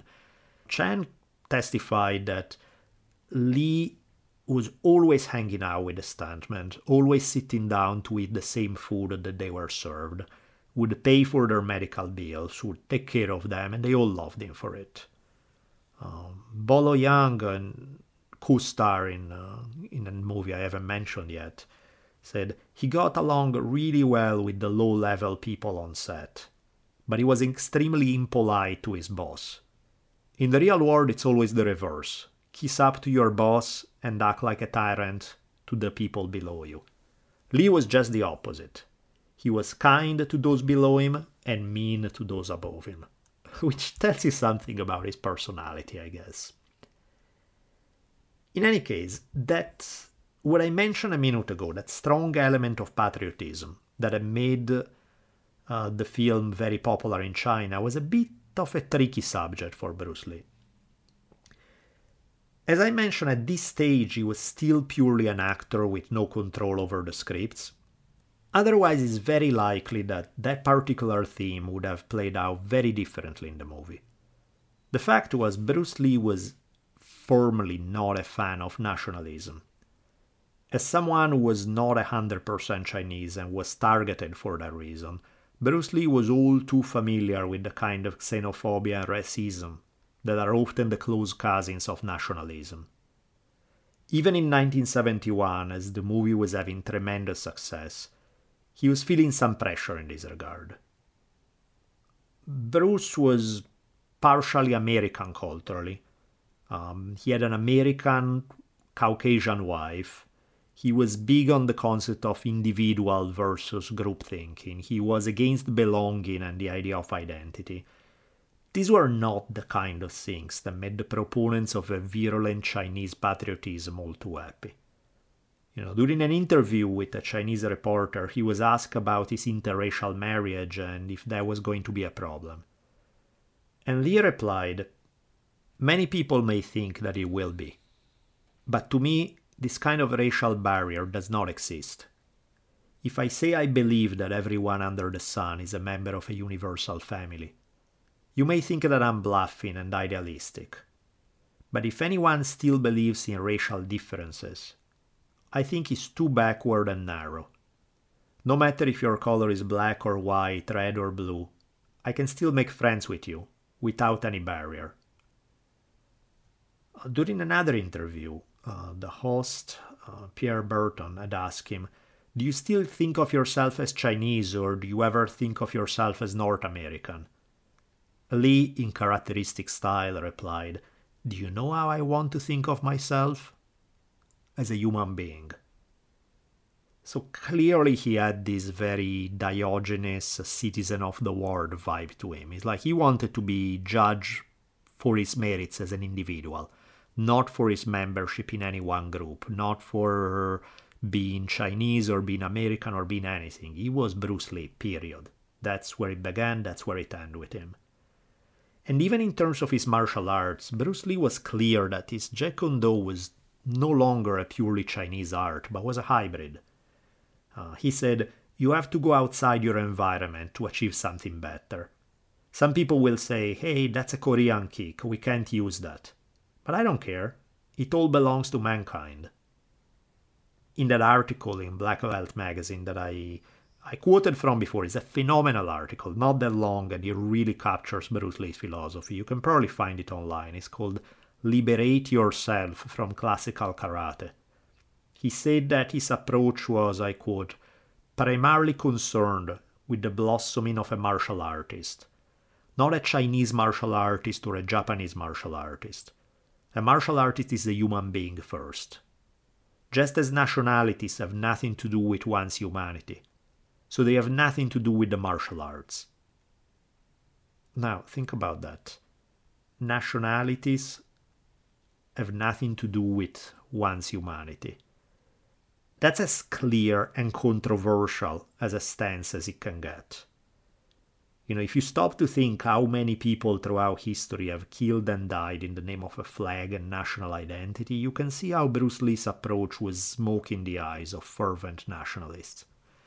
This bothered racists in America, but it also bothered the most ethnocentric among the Chinese. So he was making friends everywhere, I guess. This theme would show up in Bruce Lee's third movie, the first over which he had creative control and could inject his ideas, since he not only starred in it, but also wrote it and directed it. With the usual confusion over titles, the movie is called Return of the Dragon, but also The Way of the Dragon, so you can run into either of those.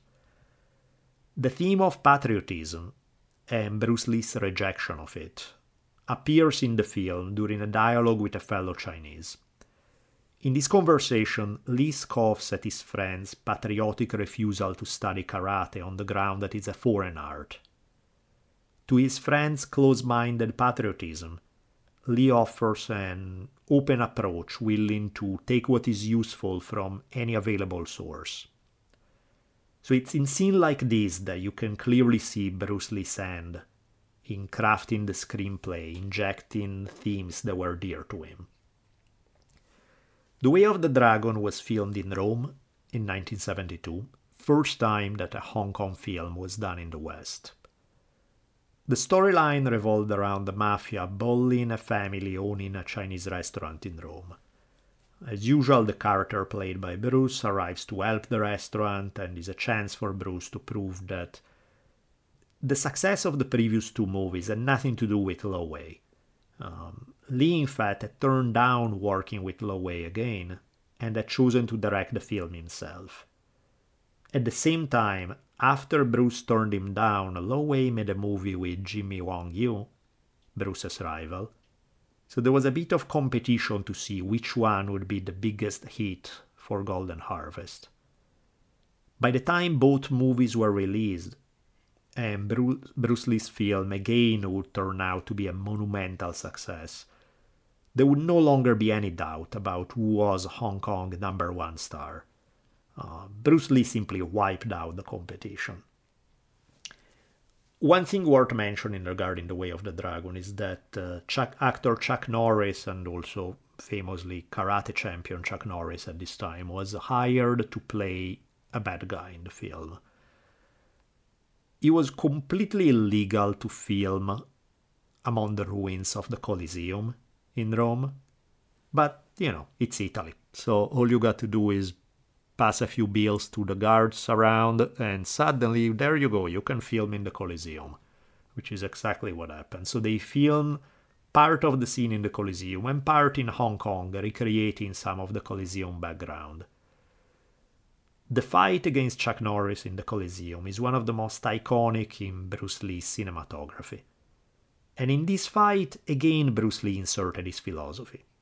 You know, for the sake of drama, most martial art film they show their heroes beginning the final fight of a film by losing. And typically it's only through sheer willpower that they are able to turn the table around and eventually triumph. Bruce Lee instead, in perfect Taoist fashion, changes fighting style to suit the situation. Uh, whereas Chuck Norris is winning initially, but is bound to a particular style of fighting and he's unable to adapt, so once Bruce Lee adapts, he no longer can read the situation and pays the price for this lack of flexibility. This is a perfect visual example of JKD in action, with its idea of having no form in order to be able to assume all forms.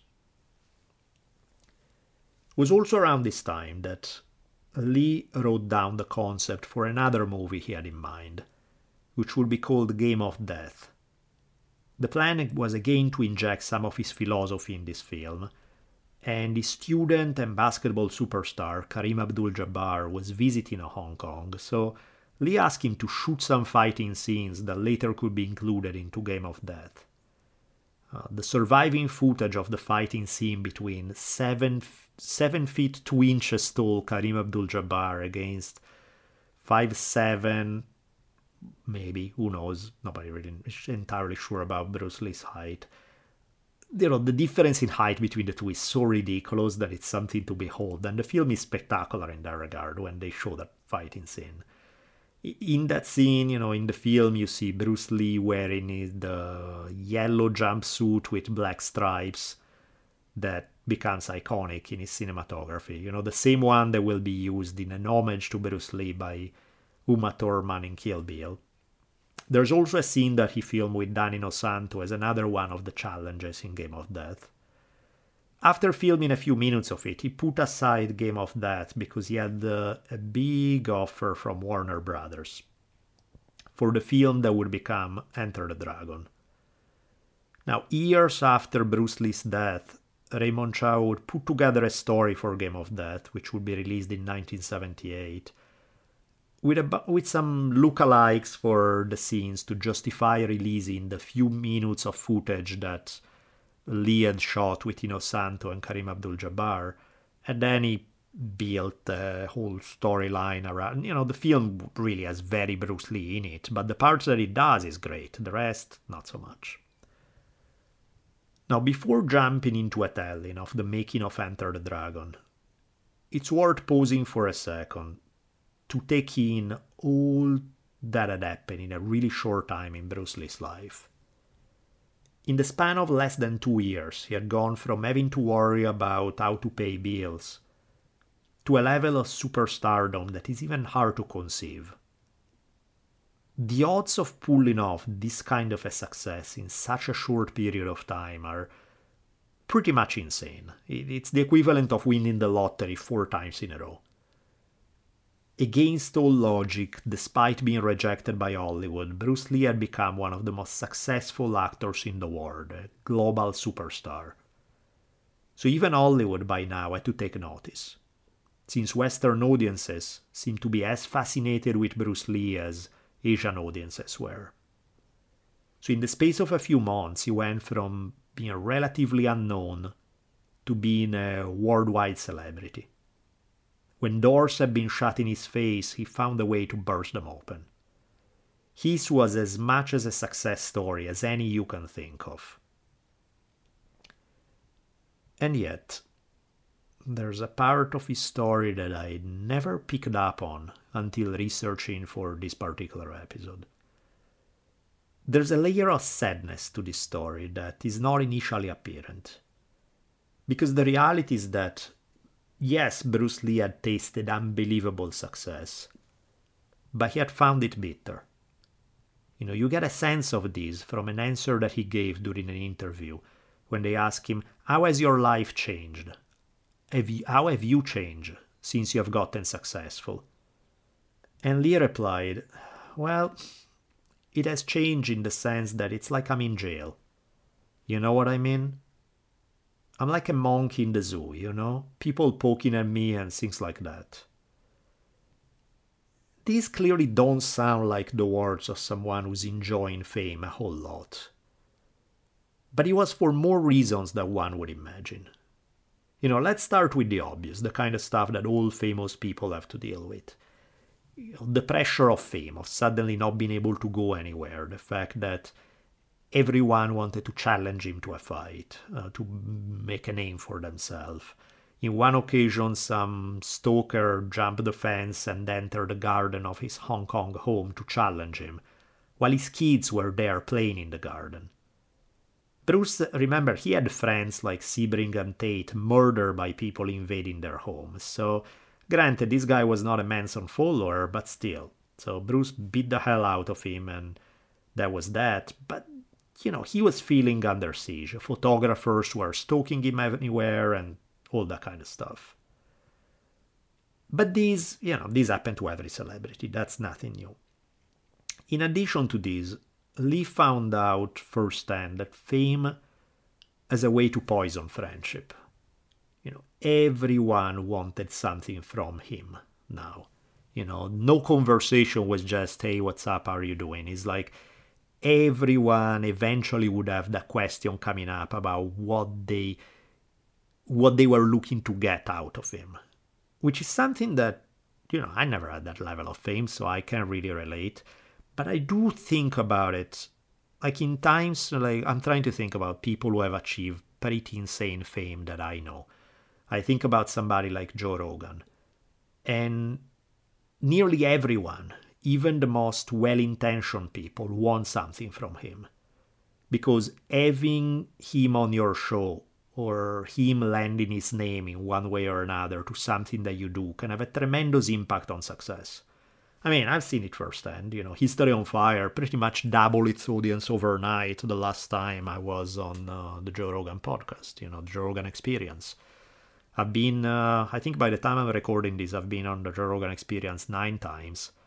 And uh, before I, most of the early times I did not have History on Fire, but like the last time, literally from one day to the next, my numbers doubled.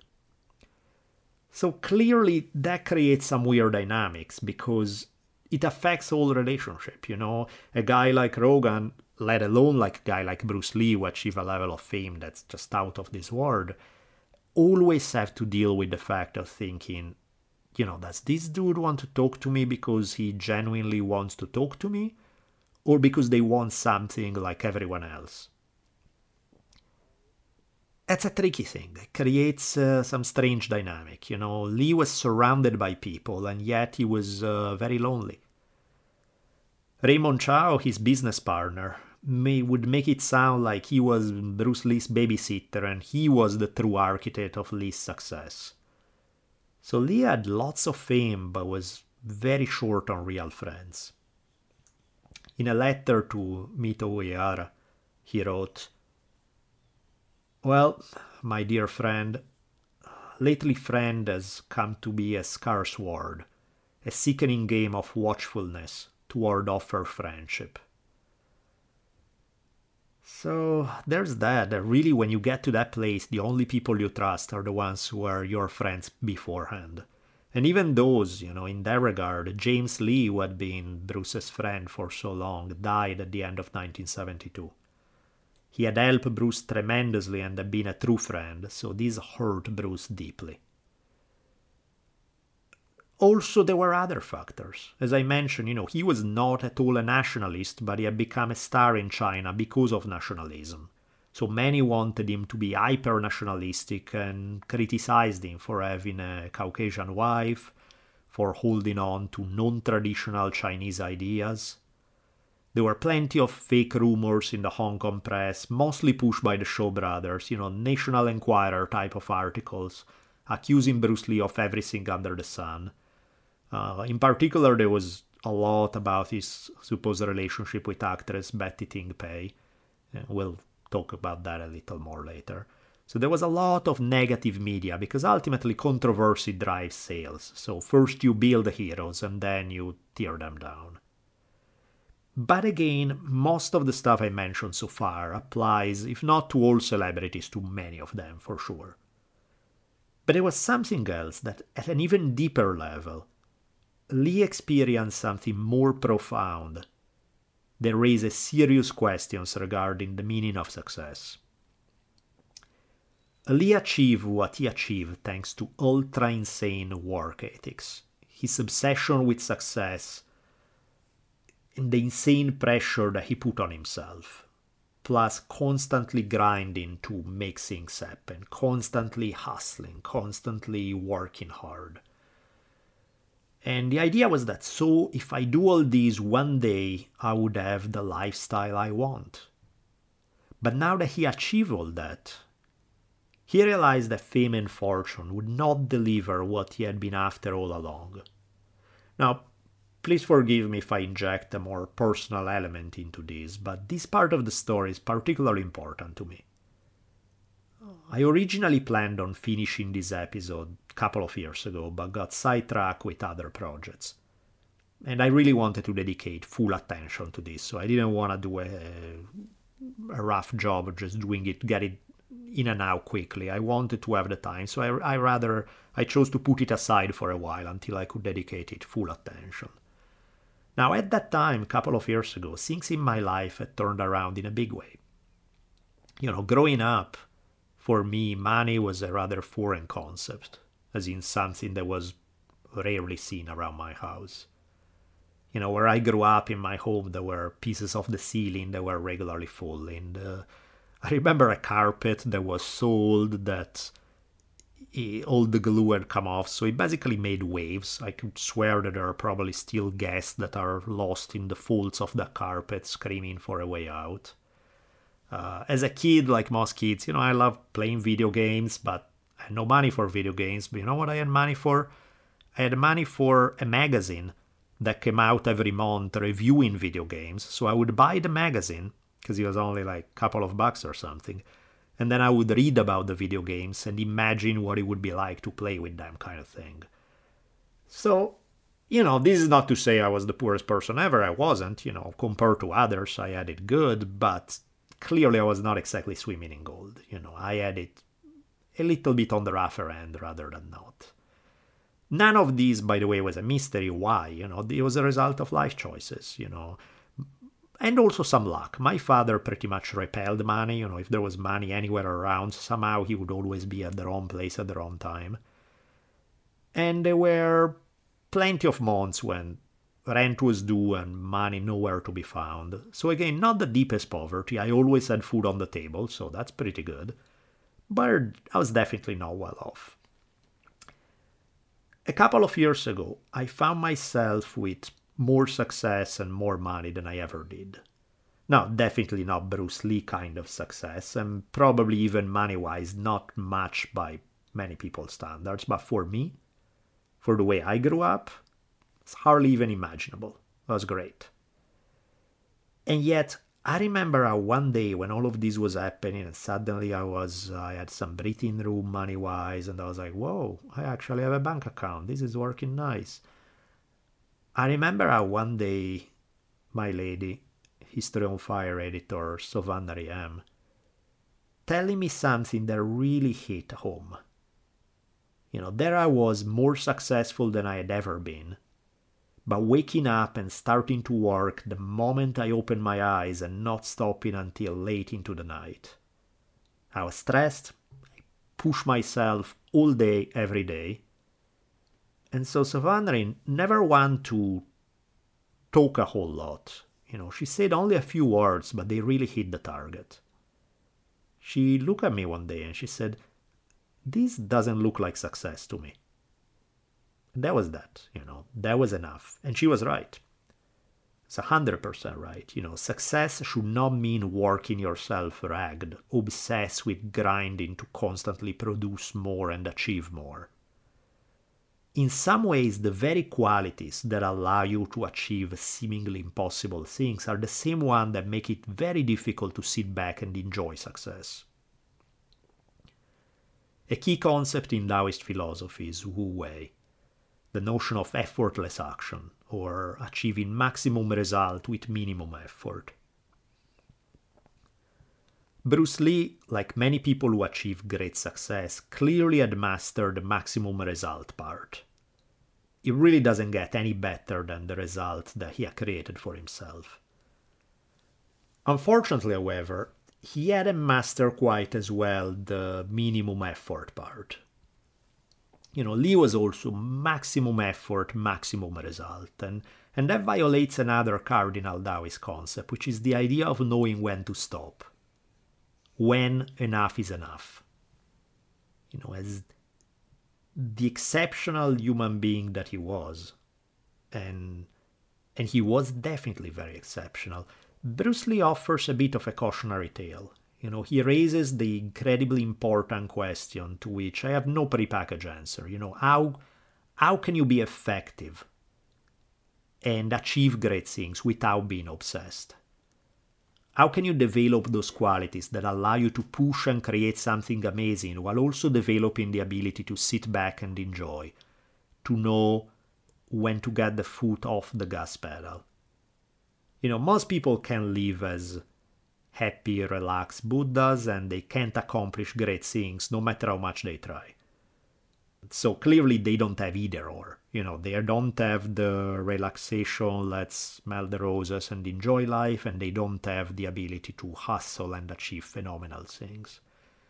But even if you achieve one of these things, you know, it's still a problem, even if you consider the successful cases. You know, Bruce Lee's intensity was a gift that allowed him seemingly impossible things.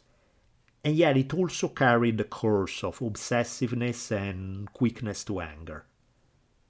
Obviously, you don't become Bruce Lee by being a normal person.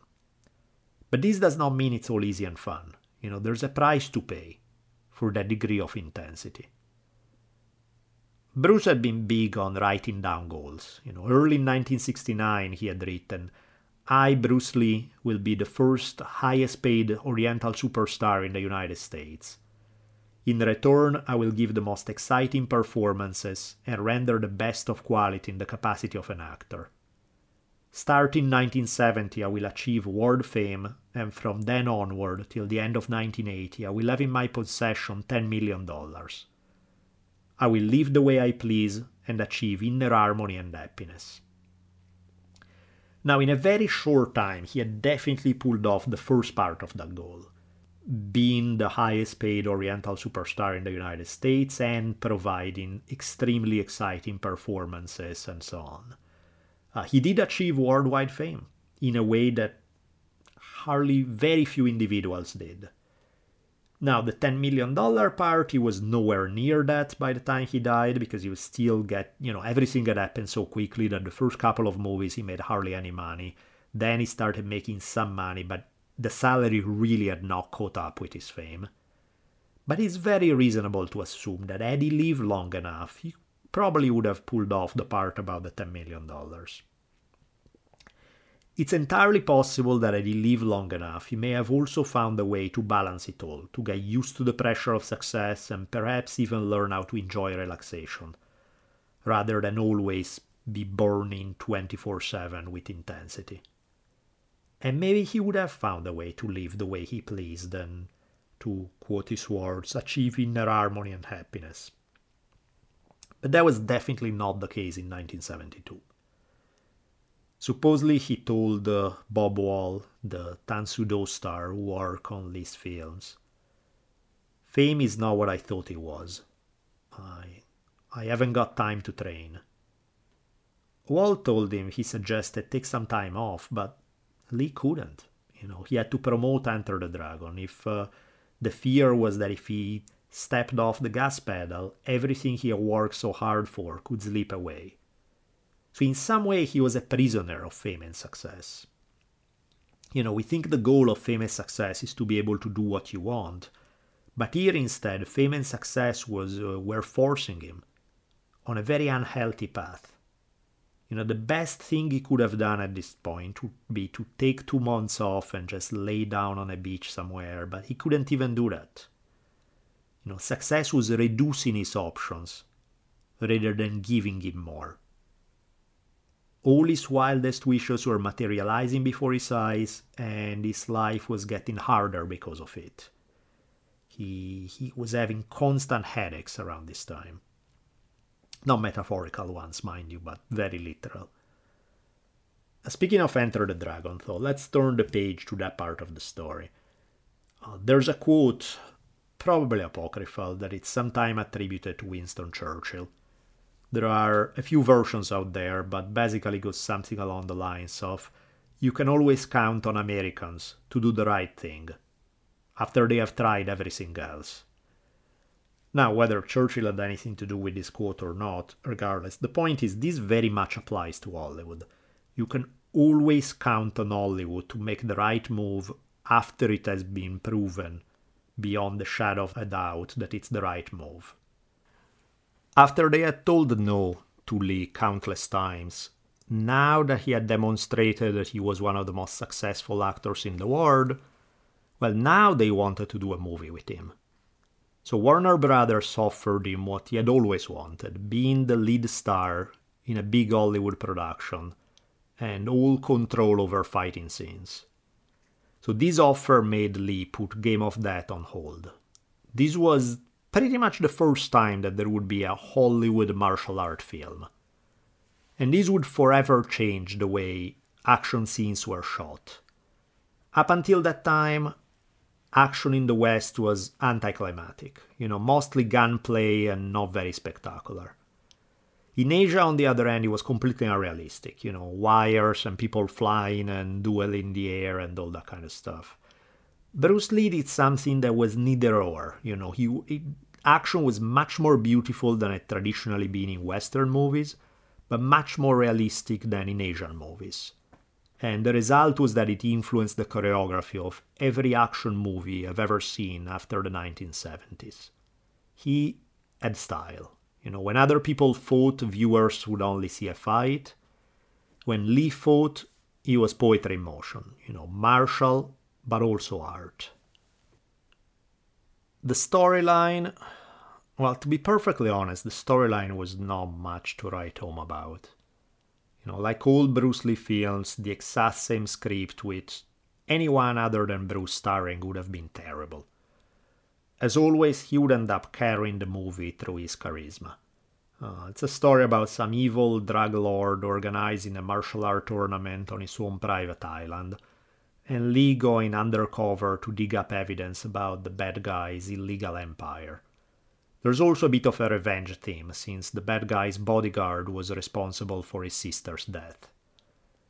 Lee thought that the screenplay was terrible, but it was a means to an end, you know, to make it as a star in Hollywood. Uh, he clashed with the screenwriter more than once. You know, he, in one occasion he asked for the screenwriter to go, that he wanted somebody else. The producer told him they did, but they really didn't. Uh, Hong Kong newspapers hyped up the idea of a Chinese star being able to get rid of a Western screenwriters, but then Lee ran into the screenwriter on a ferry in Hong Kong, and then at this point was like, you know what, I'm not even showing up to, to film if this is gonna be how it is. So that's there was a bit of drama there with Lee not showing up on the set because he thought the script sucked and they were not making the necessary changes, and he would just not show up unless they make those changes. The producer eventually had to give in and agree to the changes in the screenwriting. Uh, one thing that Lee wanted was a lot more philosophical material. So, for example, he wrote and directed the opening scene at the Shaolin Temple, in which he's teaching martial arts to a young pupil. And it features a fight between him and actor, martial artist, choreographer Sammo Hung. The dialogue there includes a whole bunch of Zen sayings and concepts. In another moment of the film, uh, Lee reenacts a notorious samurai story about the art of fighting without fighting. You know, very much following the Japanese story, which is said to be based on a historical event. Lee, Lee's character is on a ship in the company of some arrogant martial artist who's just trying to bully everyone. And when this guy asks uh, rather rudely what style he practices, Lee's character reply, "You can call it the art of fighting without fighting." And then this guy's like, "What the hell are you talking about? Art of fighting without fighting? Let me see what you got." And Lee said, "Okay, okay, I'll accept, but on one condition. My style cannot be properly performed in such a tight space, so let's hop on this lifeboat and then we'll row to that nearby island and then we'll fight over there. So the guy's like, okay, fine, I just can't wait to tear you apart. So the guy jumps into the lifeboat, and the moment he does, Lee's character just push the lifeboat from the ship, thereby getting rid of the obnoxious challenger without having to fight. And uh, and he say, well, that's what I meant by the art of fighting without fighting. You know, Apparently, Lee had planned to include a lot more philosophical material, but some of those scenes were cut for fear of being too complicated for the audience. Beside issues with the screenwriter, uh, Bruce Lee wasn't always on the best terms with the director either. According to some reports, the director was uh, not being the nicest to him. Supposedly, he changed the names in the script on purpose, picking names that would be difficult for Lee to pronounce. So, again, if you listen to the reports, Lee wanted him off the set so he could directly take over the directing of the fighting sequences. Now, despite this maybe, again, it depends on which report you listen to, but possibly contentious relationship, the director had some fairly good things to say about Bruce Lee's athleticism. Uh, he would later state, I've been asked many times if Bruce was really as fast as people claimed. All I can say is he had the fastest reflexes I've ever seen. In one shot, Bruce was in a standoff with Bob Wall. In order to see his hand lash out and hit Bob, we had to speed up the camera to 30 frames a second. At normal speed, it didn't show on film. So that's quite something. Linda was apparently the only one who could mediate between Bruce and everyone else's demands. And in the meantime, all sort of drama was breaking out on the set. There was regular fighting on the set between different stuntmen who were associated with different Chinese gangs. Uh, there were they couldn't find any Chinese actress willing to play prostitutes for a Western film, and they had some in the script, so they had to uh, hire real prostitutes. But even they had to be paid a lot because you know the whole point of real prostitution is that they had to keep their identities hidden, and in this case, going on camera was not the greatest thing in that regard. So there were quite a few dramas breaking out on a daily basis. Bruce Lee had made three ultra successful blockbusters in two years. But against all available evidence, Warner Brothers still wasn't sure that American audiences would accept Lee as a lead star. So, just in case, they added two other actors, one white, John Saxon, and one black, Jim Kelly, to act as supports for Lee. Uh, incidentally, funny story, Jim Kelly was my neighbor for a bit in the 1990s. I remember him training in Brazilian Jiu Jitsu in the communal gym of the place where we both lived. Um, I interacted with him only a few times. He was always nice, super polite, always with a big warm smile. In any case, Enter the Dragon was Lee's shot at superstardom in the West, and he knew it. There was enormous pressure on him from the sudden fame, the back pain, the insane heat that they were working on, the emotional impact of knowing that your whole life can turn depending how this one project works out. So throughout this period, he hardly slept. Uh, he, as we mentioned multiple times, he was a fairly small guy to begin with, and during the shoot, he was losing weight at crazy speed. So intense was his effort during this period that he dropped 20 pounds, from 140 pounds to 120 pounds those were 20 pounds that he really couldn't afford to lose because he was really shredded and thin at 140. At 120 was just brutal. But the thing is, he didn't want to miss out on any opportunities. Uh, he felt that if he did, he could lose out big, so he was burning the candle from both ends. In a letter to the Warner's president, Lee wrote, My obsession is to make, pardon the expression, the fuckingest action movie picture ever made, which is a rather creative use of the English language. He was certainly doing that, but at what price? You know, never one to be able to sit back and relax. He was constantly burning energy. You know, Linda was telling him to slow down, but he was physiologically incapable of doing so, and the conditions under which they were operating weren't exactly making that easy very hard to jump off the money train when it's running so fast. And yet many people began to notice and they remarked that he looked really unhealthy around this time. So on May 10th, 1973, while he was working in a dubbing room at Golden Harvest, they had to turn off the AC in order to avoid making noise. So it was like being in a sauna for hours on end. He felt faint, his uh, head hurt, and at one point, he stepped up to go to the bathroom and he just passed out and lost consciousness. He started throwing up, had convulsions. had a fever of 105 Fahrenheit, that's over 40 degrees Celsius. Was unresponsive, so they picked him up and rushed him to the hospital. He had by the time he arrived, he had major difficulties breathing. His brain was swelling. So the doctor gave him a drug to reduce the swelling. He said there was a lot of fluid buildup in the brain and he had been very close to dying. Um, the doc said he may have died from cerebral edema, which is swelling of the brain. He had been lucky that they got him to the hospital in time. So after this close call, he flew back to LA and was examined at the UCLA Medical Center, but they could not find a single cause for what happened. They actually told him, You look great, you're okay, you know. Thanks to the wonders of Western medicine, he was told he had a seizure for no apparent reason. So, no idea why he had collapsed and had convulsions. They just knew his brain swelled up, didn't know why, so what's the best course of action? Just go back to do what you were doing before. Clearly, terrible advice. You know, it's possible that the heat stroke caused by working under such extreme heat conditions had played a role on an already worn out body. He exhibited all the symptoms of heat stroke, and also he fit with many of the other risk factors, you know, exhaustion, sleep deprivation, extreme weight loss, dehydration, all of it.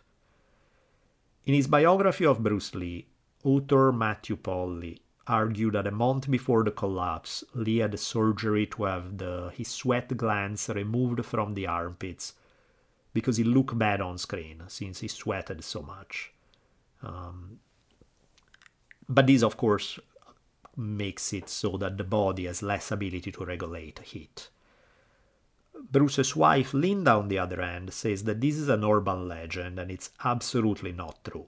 Now, I wasn't there, so obviously I have no idea.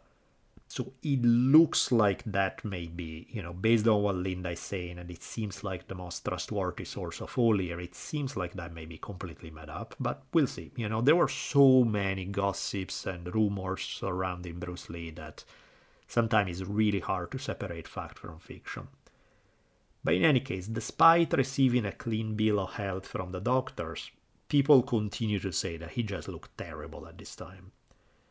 Somehow he managed to complete Enter the Dragon, which by the way was made for less than $1 million and ended up grossing $90 million in 1973 and by now has ended up grossing $350 million. So I mean, one of the most profitable movies ever made. He clearly became the highest paid Asian actor in the United States, which is not saying much considering there were hardly any Asian actors in the United States. And in terms of fame, if not money, he was becoming bigger than Steve McQueen. Just like he said he would be, in what everyone had thought was a delusional boast at the time. He was a worldwide idol. Warner Brothers at this point wanted to sign Lee to more films. Uh, Lee only agreed if the film they just shot would be entitled Enter the Dragon. You know, they had originally planned for a different title, but he wanted to emphasize that, you know, this was his movie. He was the star of the film. So eventually, after fighting him about it, Warner Brothers agreed. And they offered him a fixed, fairly high salary for the rest of his life if he did five films with them. So that was something on the table to consider. In the meantime, he had lots of fights with Raymond Chow over money. Chow said that most of the money that Lee's movies had made for Golden Harvest would take some time, and you know, he had already given big advances to Lee. Bruce felt that he was cheating him, and again, who knows what the truth is. He also had a big fight with Lo Wei, the director, and Lo Wei accused him of pulling a knife on him which again, who knows what happened. You know, the director kept taking jabs at him in the press, and clearly Lee was mad about it. Unlikely that he pulled a knife based on most other people's testimony, but regardless, there had been some drama there. So all of this stuff was going on. In the meantime, Silliphant told him that 20th Century Fox had okayed making the movie The Silent Flute, but earlier they had not wanted it, but of course now that Bruce Lee was huge, they wanted it because he was a god. But Lee said no. You know, he was bitter over Coburn giving up when Lee badly needed him. And he also he was in line when he said that things had changed and now they could no longer afford him.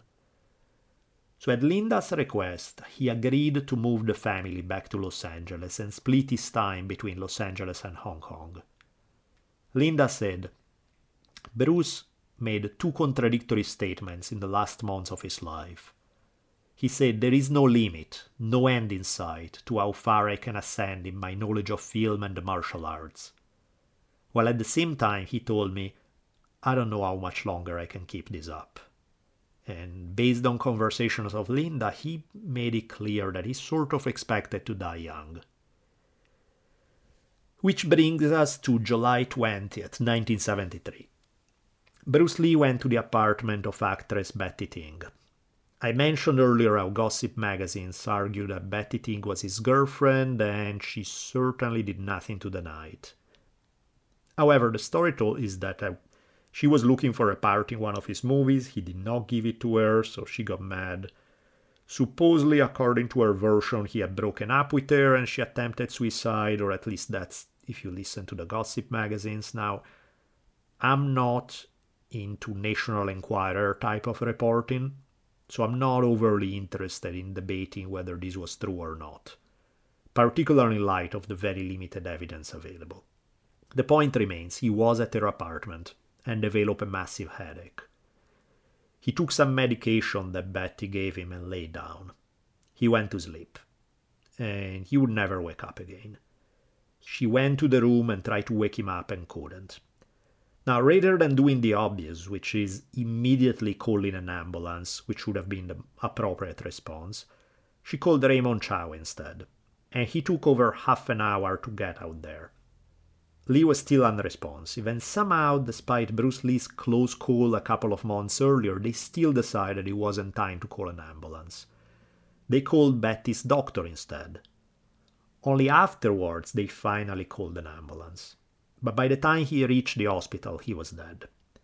The diagnosis is that he died of acute cerebral edema, which again, brain swelling it means, which, yeah, okay, we know that that happened, but the debate is in what caused the brain swelling. Culturally, Hong Kong at the time was super anti cannabis, so the fact that some cannabis was found in Lee's system drove the tabloids wild with made up tales of drug addiction.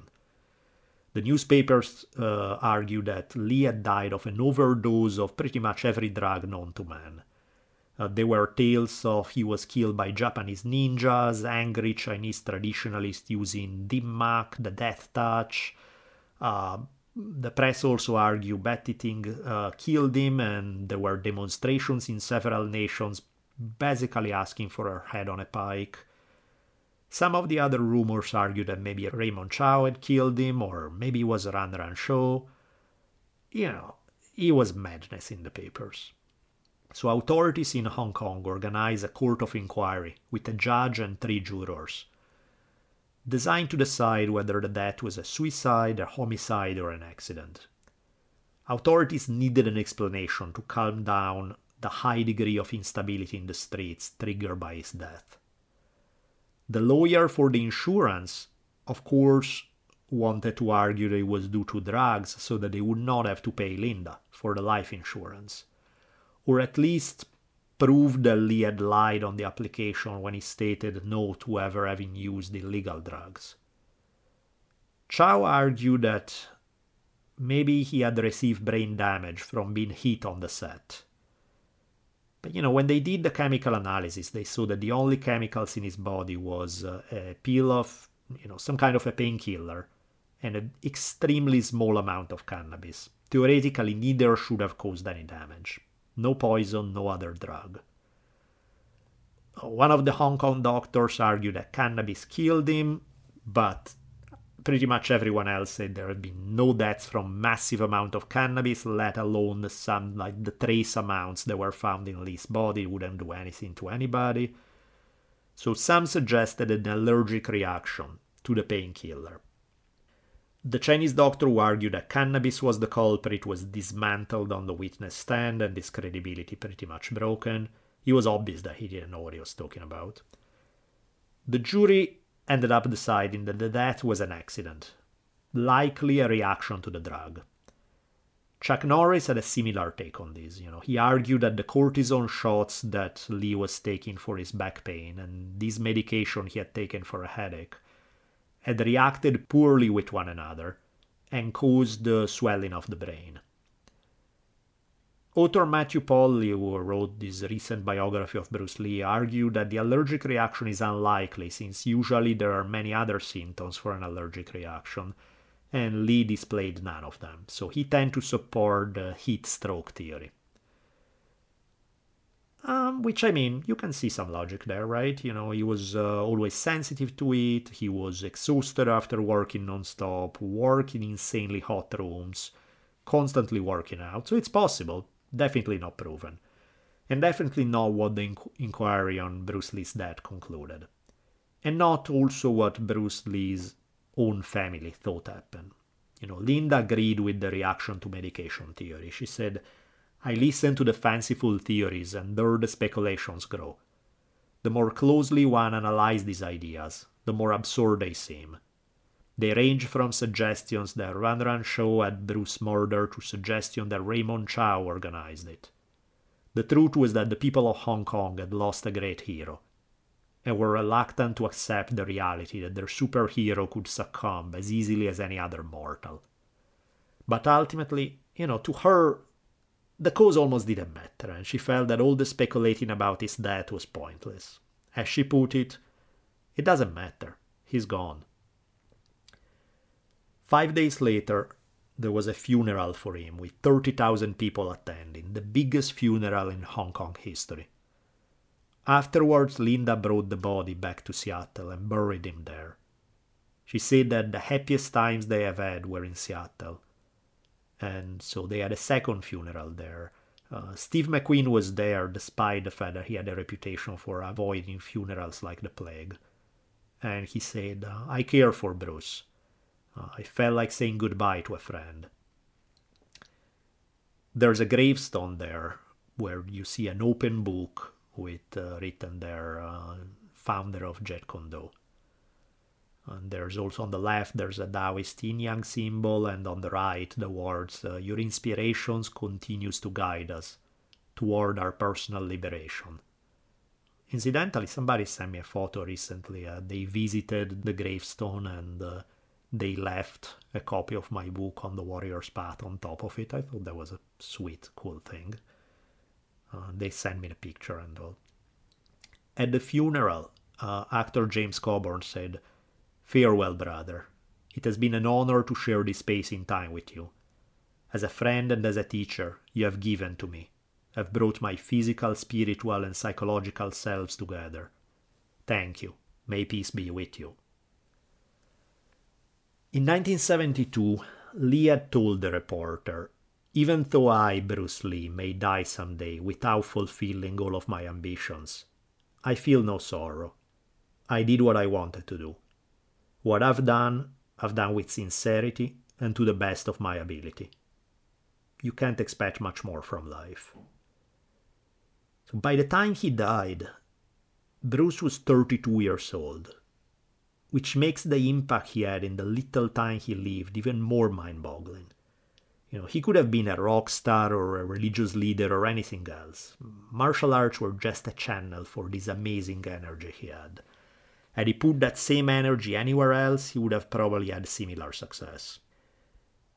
Once he had written down, I feel I have this great creative and spiritual force within me that is greater than fate, greater than ambition, greater than confidence, greater than determination, greater than vision. It's all of these combined. Time magazine named him as one of the most important people of the 20th century, and, and for good reason. His impact on the lives of millions is hard to measure. He didn't just make four movies offering a few hours of combined entertainment. At the most basic level, he forever changed action movies and martial arts cinema. Uh, it's no exaggeration to say also that because of him, millions of people took up martial arts training martial arts went from a small niche thing to a huge worldwide phenomenon. Also consider more modern things that happen after his death. You know, think about the entire phenomenon of MMA, mixed martial art, and the UFC. You know, UFC president Dana White referred to Bruce Lee as the godfather of mixed martial arts. Now, not literally, because he actually wasn't fond of martial arts for sport, but definitely the approach he favored of taking the best from different systems is exactly what MMA is like. You know, by proving that all different styles had strengths and weaknesses, and only by combining them, you could become more effective. MMA has vindicated Bruce Lee's theories decades after he put them in words. Through his work, Bruce Lee also single handedly changed the way in which Asian people were perceived. You know, the Hollywood image of Asians up until this point has been nothing but negative stereotypes. You know, they were weak, they were subservient, they were the stuff that you would throw in a movie for a cheap laugh. No one laughed at Bruce Lee. You know, he was a physical specimen and clearly a badass. Nearly everyone, including people who harbored serious racial prejudice, wanted to be like him. He became the prototype of masculinity, and so with his very presence and popularity, he crushed previous stereotypes about Asian people held by some in US and other countries, and in the process made life much, much easier for millions of Asian immigrants in the West. As uh, Dan Inosanto's daughter Diana phrased rather in a funny way in the documentary and Bruce Lee. She said, he put balls on Chinese men, at least in metaphorically and in popular imagination, so to speak. Kareem Abdul-Jabbar stated Bruce had to deal with racism in the acting profession. He had to deal with the fact that most of the people in the studios thought that most Americans would not accept a Chinese person as a hero and Bruce lost opportunities to act here in America because he was not white. He went to Hong Kong and partnered with Raymond Chow and made incredible movies that were blockbusters. So he beat the system and then came back and made Enter the Dragon and again wowed everybody. The director of Enter the Dragon stated Bruce did more for the Chinese psyche than any dozen politicians and martyrs. This acted as gut level therapy for millions of overworked and underprivileged people. Bruce rekindled a feeling of pride and literally brought his countrymen to their feet, screaming and cheering in hundreds of theaters. They suddenly felt better about themselves and could take another day with a little less pain and prejudice. So these, of course, appeal to Asian people, but also appeal to non-white people as a whole. You know, here was a non-white hero, which is not common at all. And in some kind of strange magical way, he also appealed to white folks in the West. Basically, everyone liked him, even though it may have been for very different reasons. You know, most people found themselves enriched by interacting with him. He had that kind of a magnetic personality and even those who didn't interact with him personally got a taste of it through his on screen performances. Uh, never mind that those who bothered to go a little deeper, they found a treasure in his ideas and philosophy of life. But to wrap things up, there's one story above all that to me captured Bruce Lee's impact. And it's particularly meaningful today when you hear constantly about controversies over removing statues and all of that kind of stuff. It is how the story goes. In the city of Mostar, in the former Yugoslavia, it had been a theater of factional bloodshed during the 1990s Yugoslavian civil war. Um, of course, I'm not going to get into the Yugoslavian civil war because that's a whole other rabbit hole, but basically, tremendous bloodshed and religious slash ethnic conflict between Croats, Serbs, Bosnians, you name it. What all of them needed was a symbol of unity, something that would bring them back together to inspire peace and create some kind of common bridge. The problem was that pretty much every hero to one side was hated by everyone else. Uh, you know, statues and symbols are rather delicate things, as we see with the controversy today over statue removals. Very rarely somebody is liked by everybody. So all these different factions who had been at each other's throat for throughout the Civil War, they could not agree. They simply could not agree because nobody was universally liked by all of them and you know, just couldn't come to any agreement until someone mentioned, hey guys, what about Bruce Lee? And suddenly no one had anything bad to say. You know, no matter the ethnicity, no matter the religion, no matter where they had stood in the Yugoslavian civil war, no matter anything that separated people. The fact was, everyone loved Bruce Lee.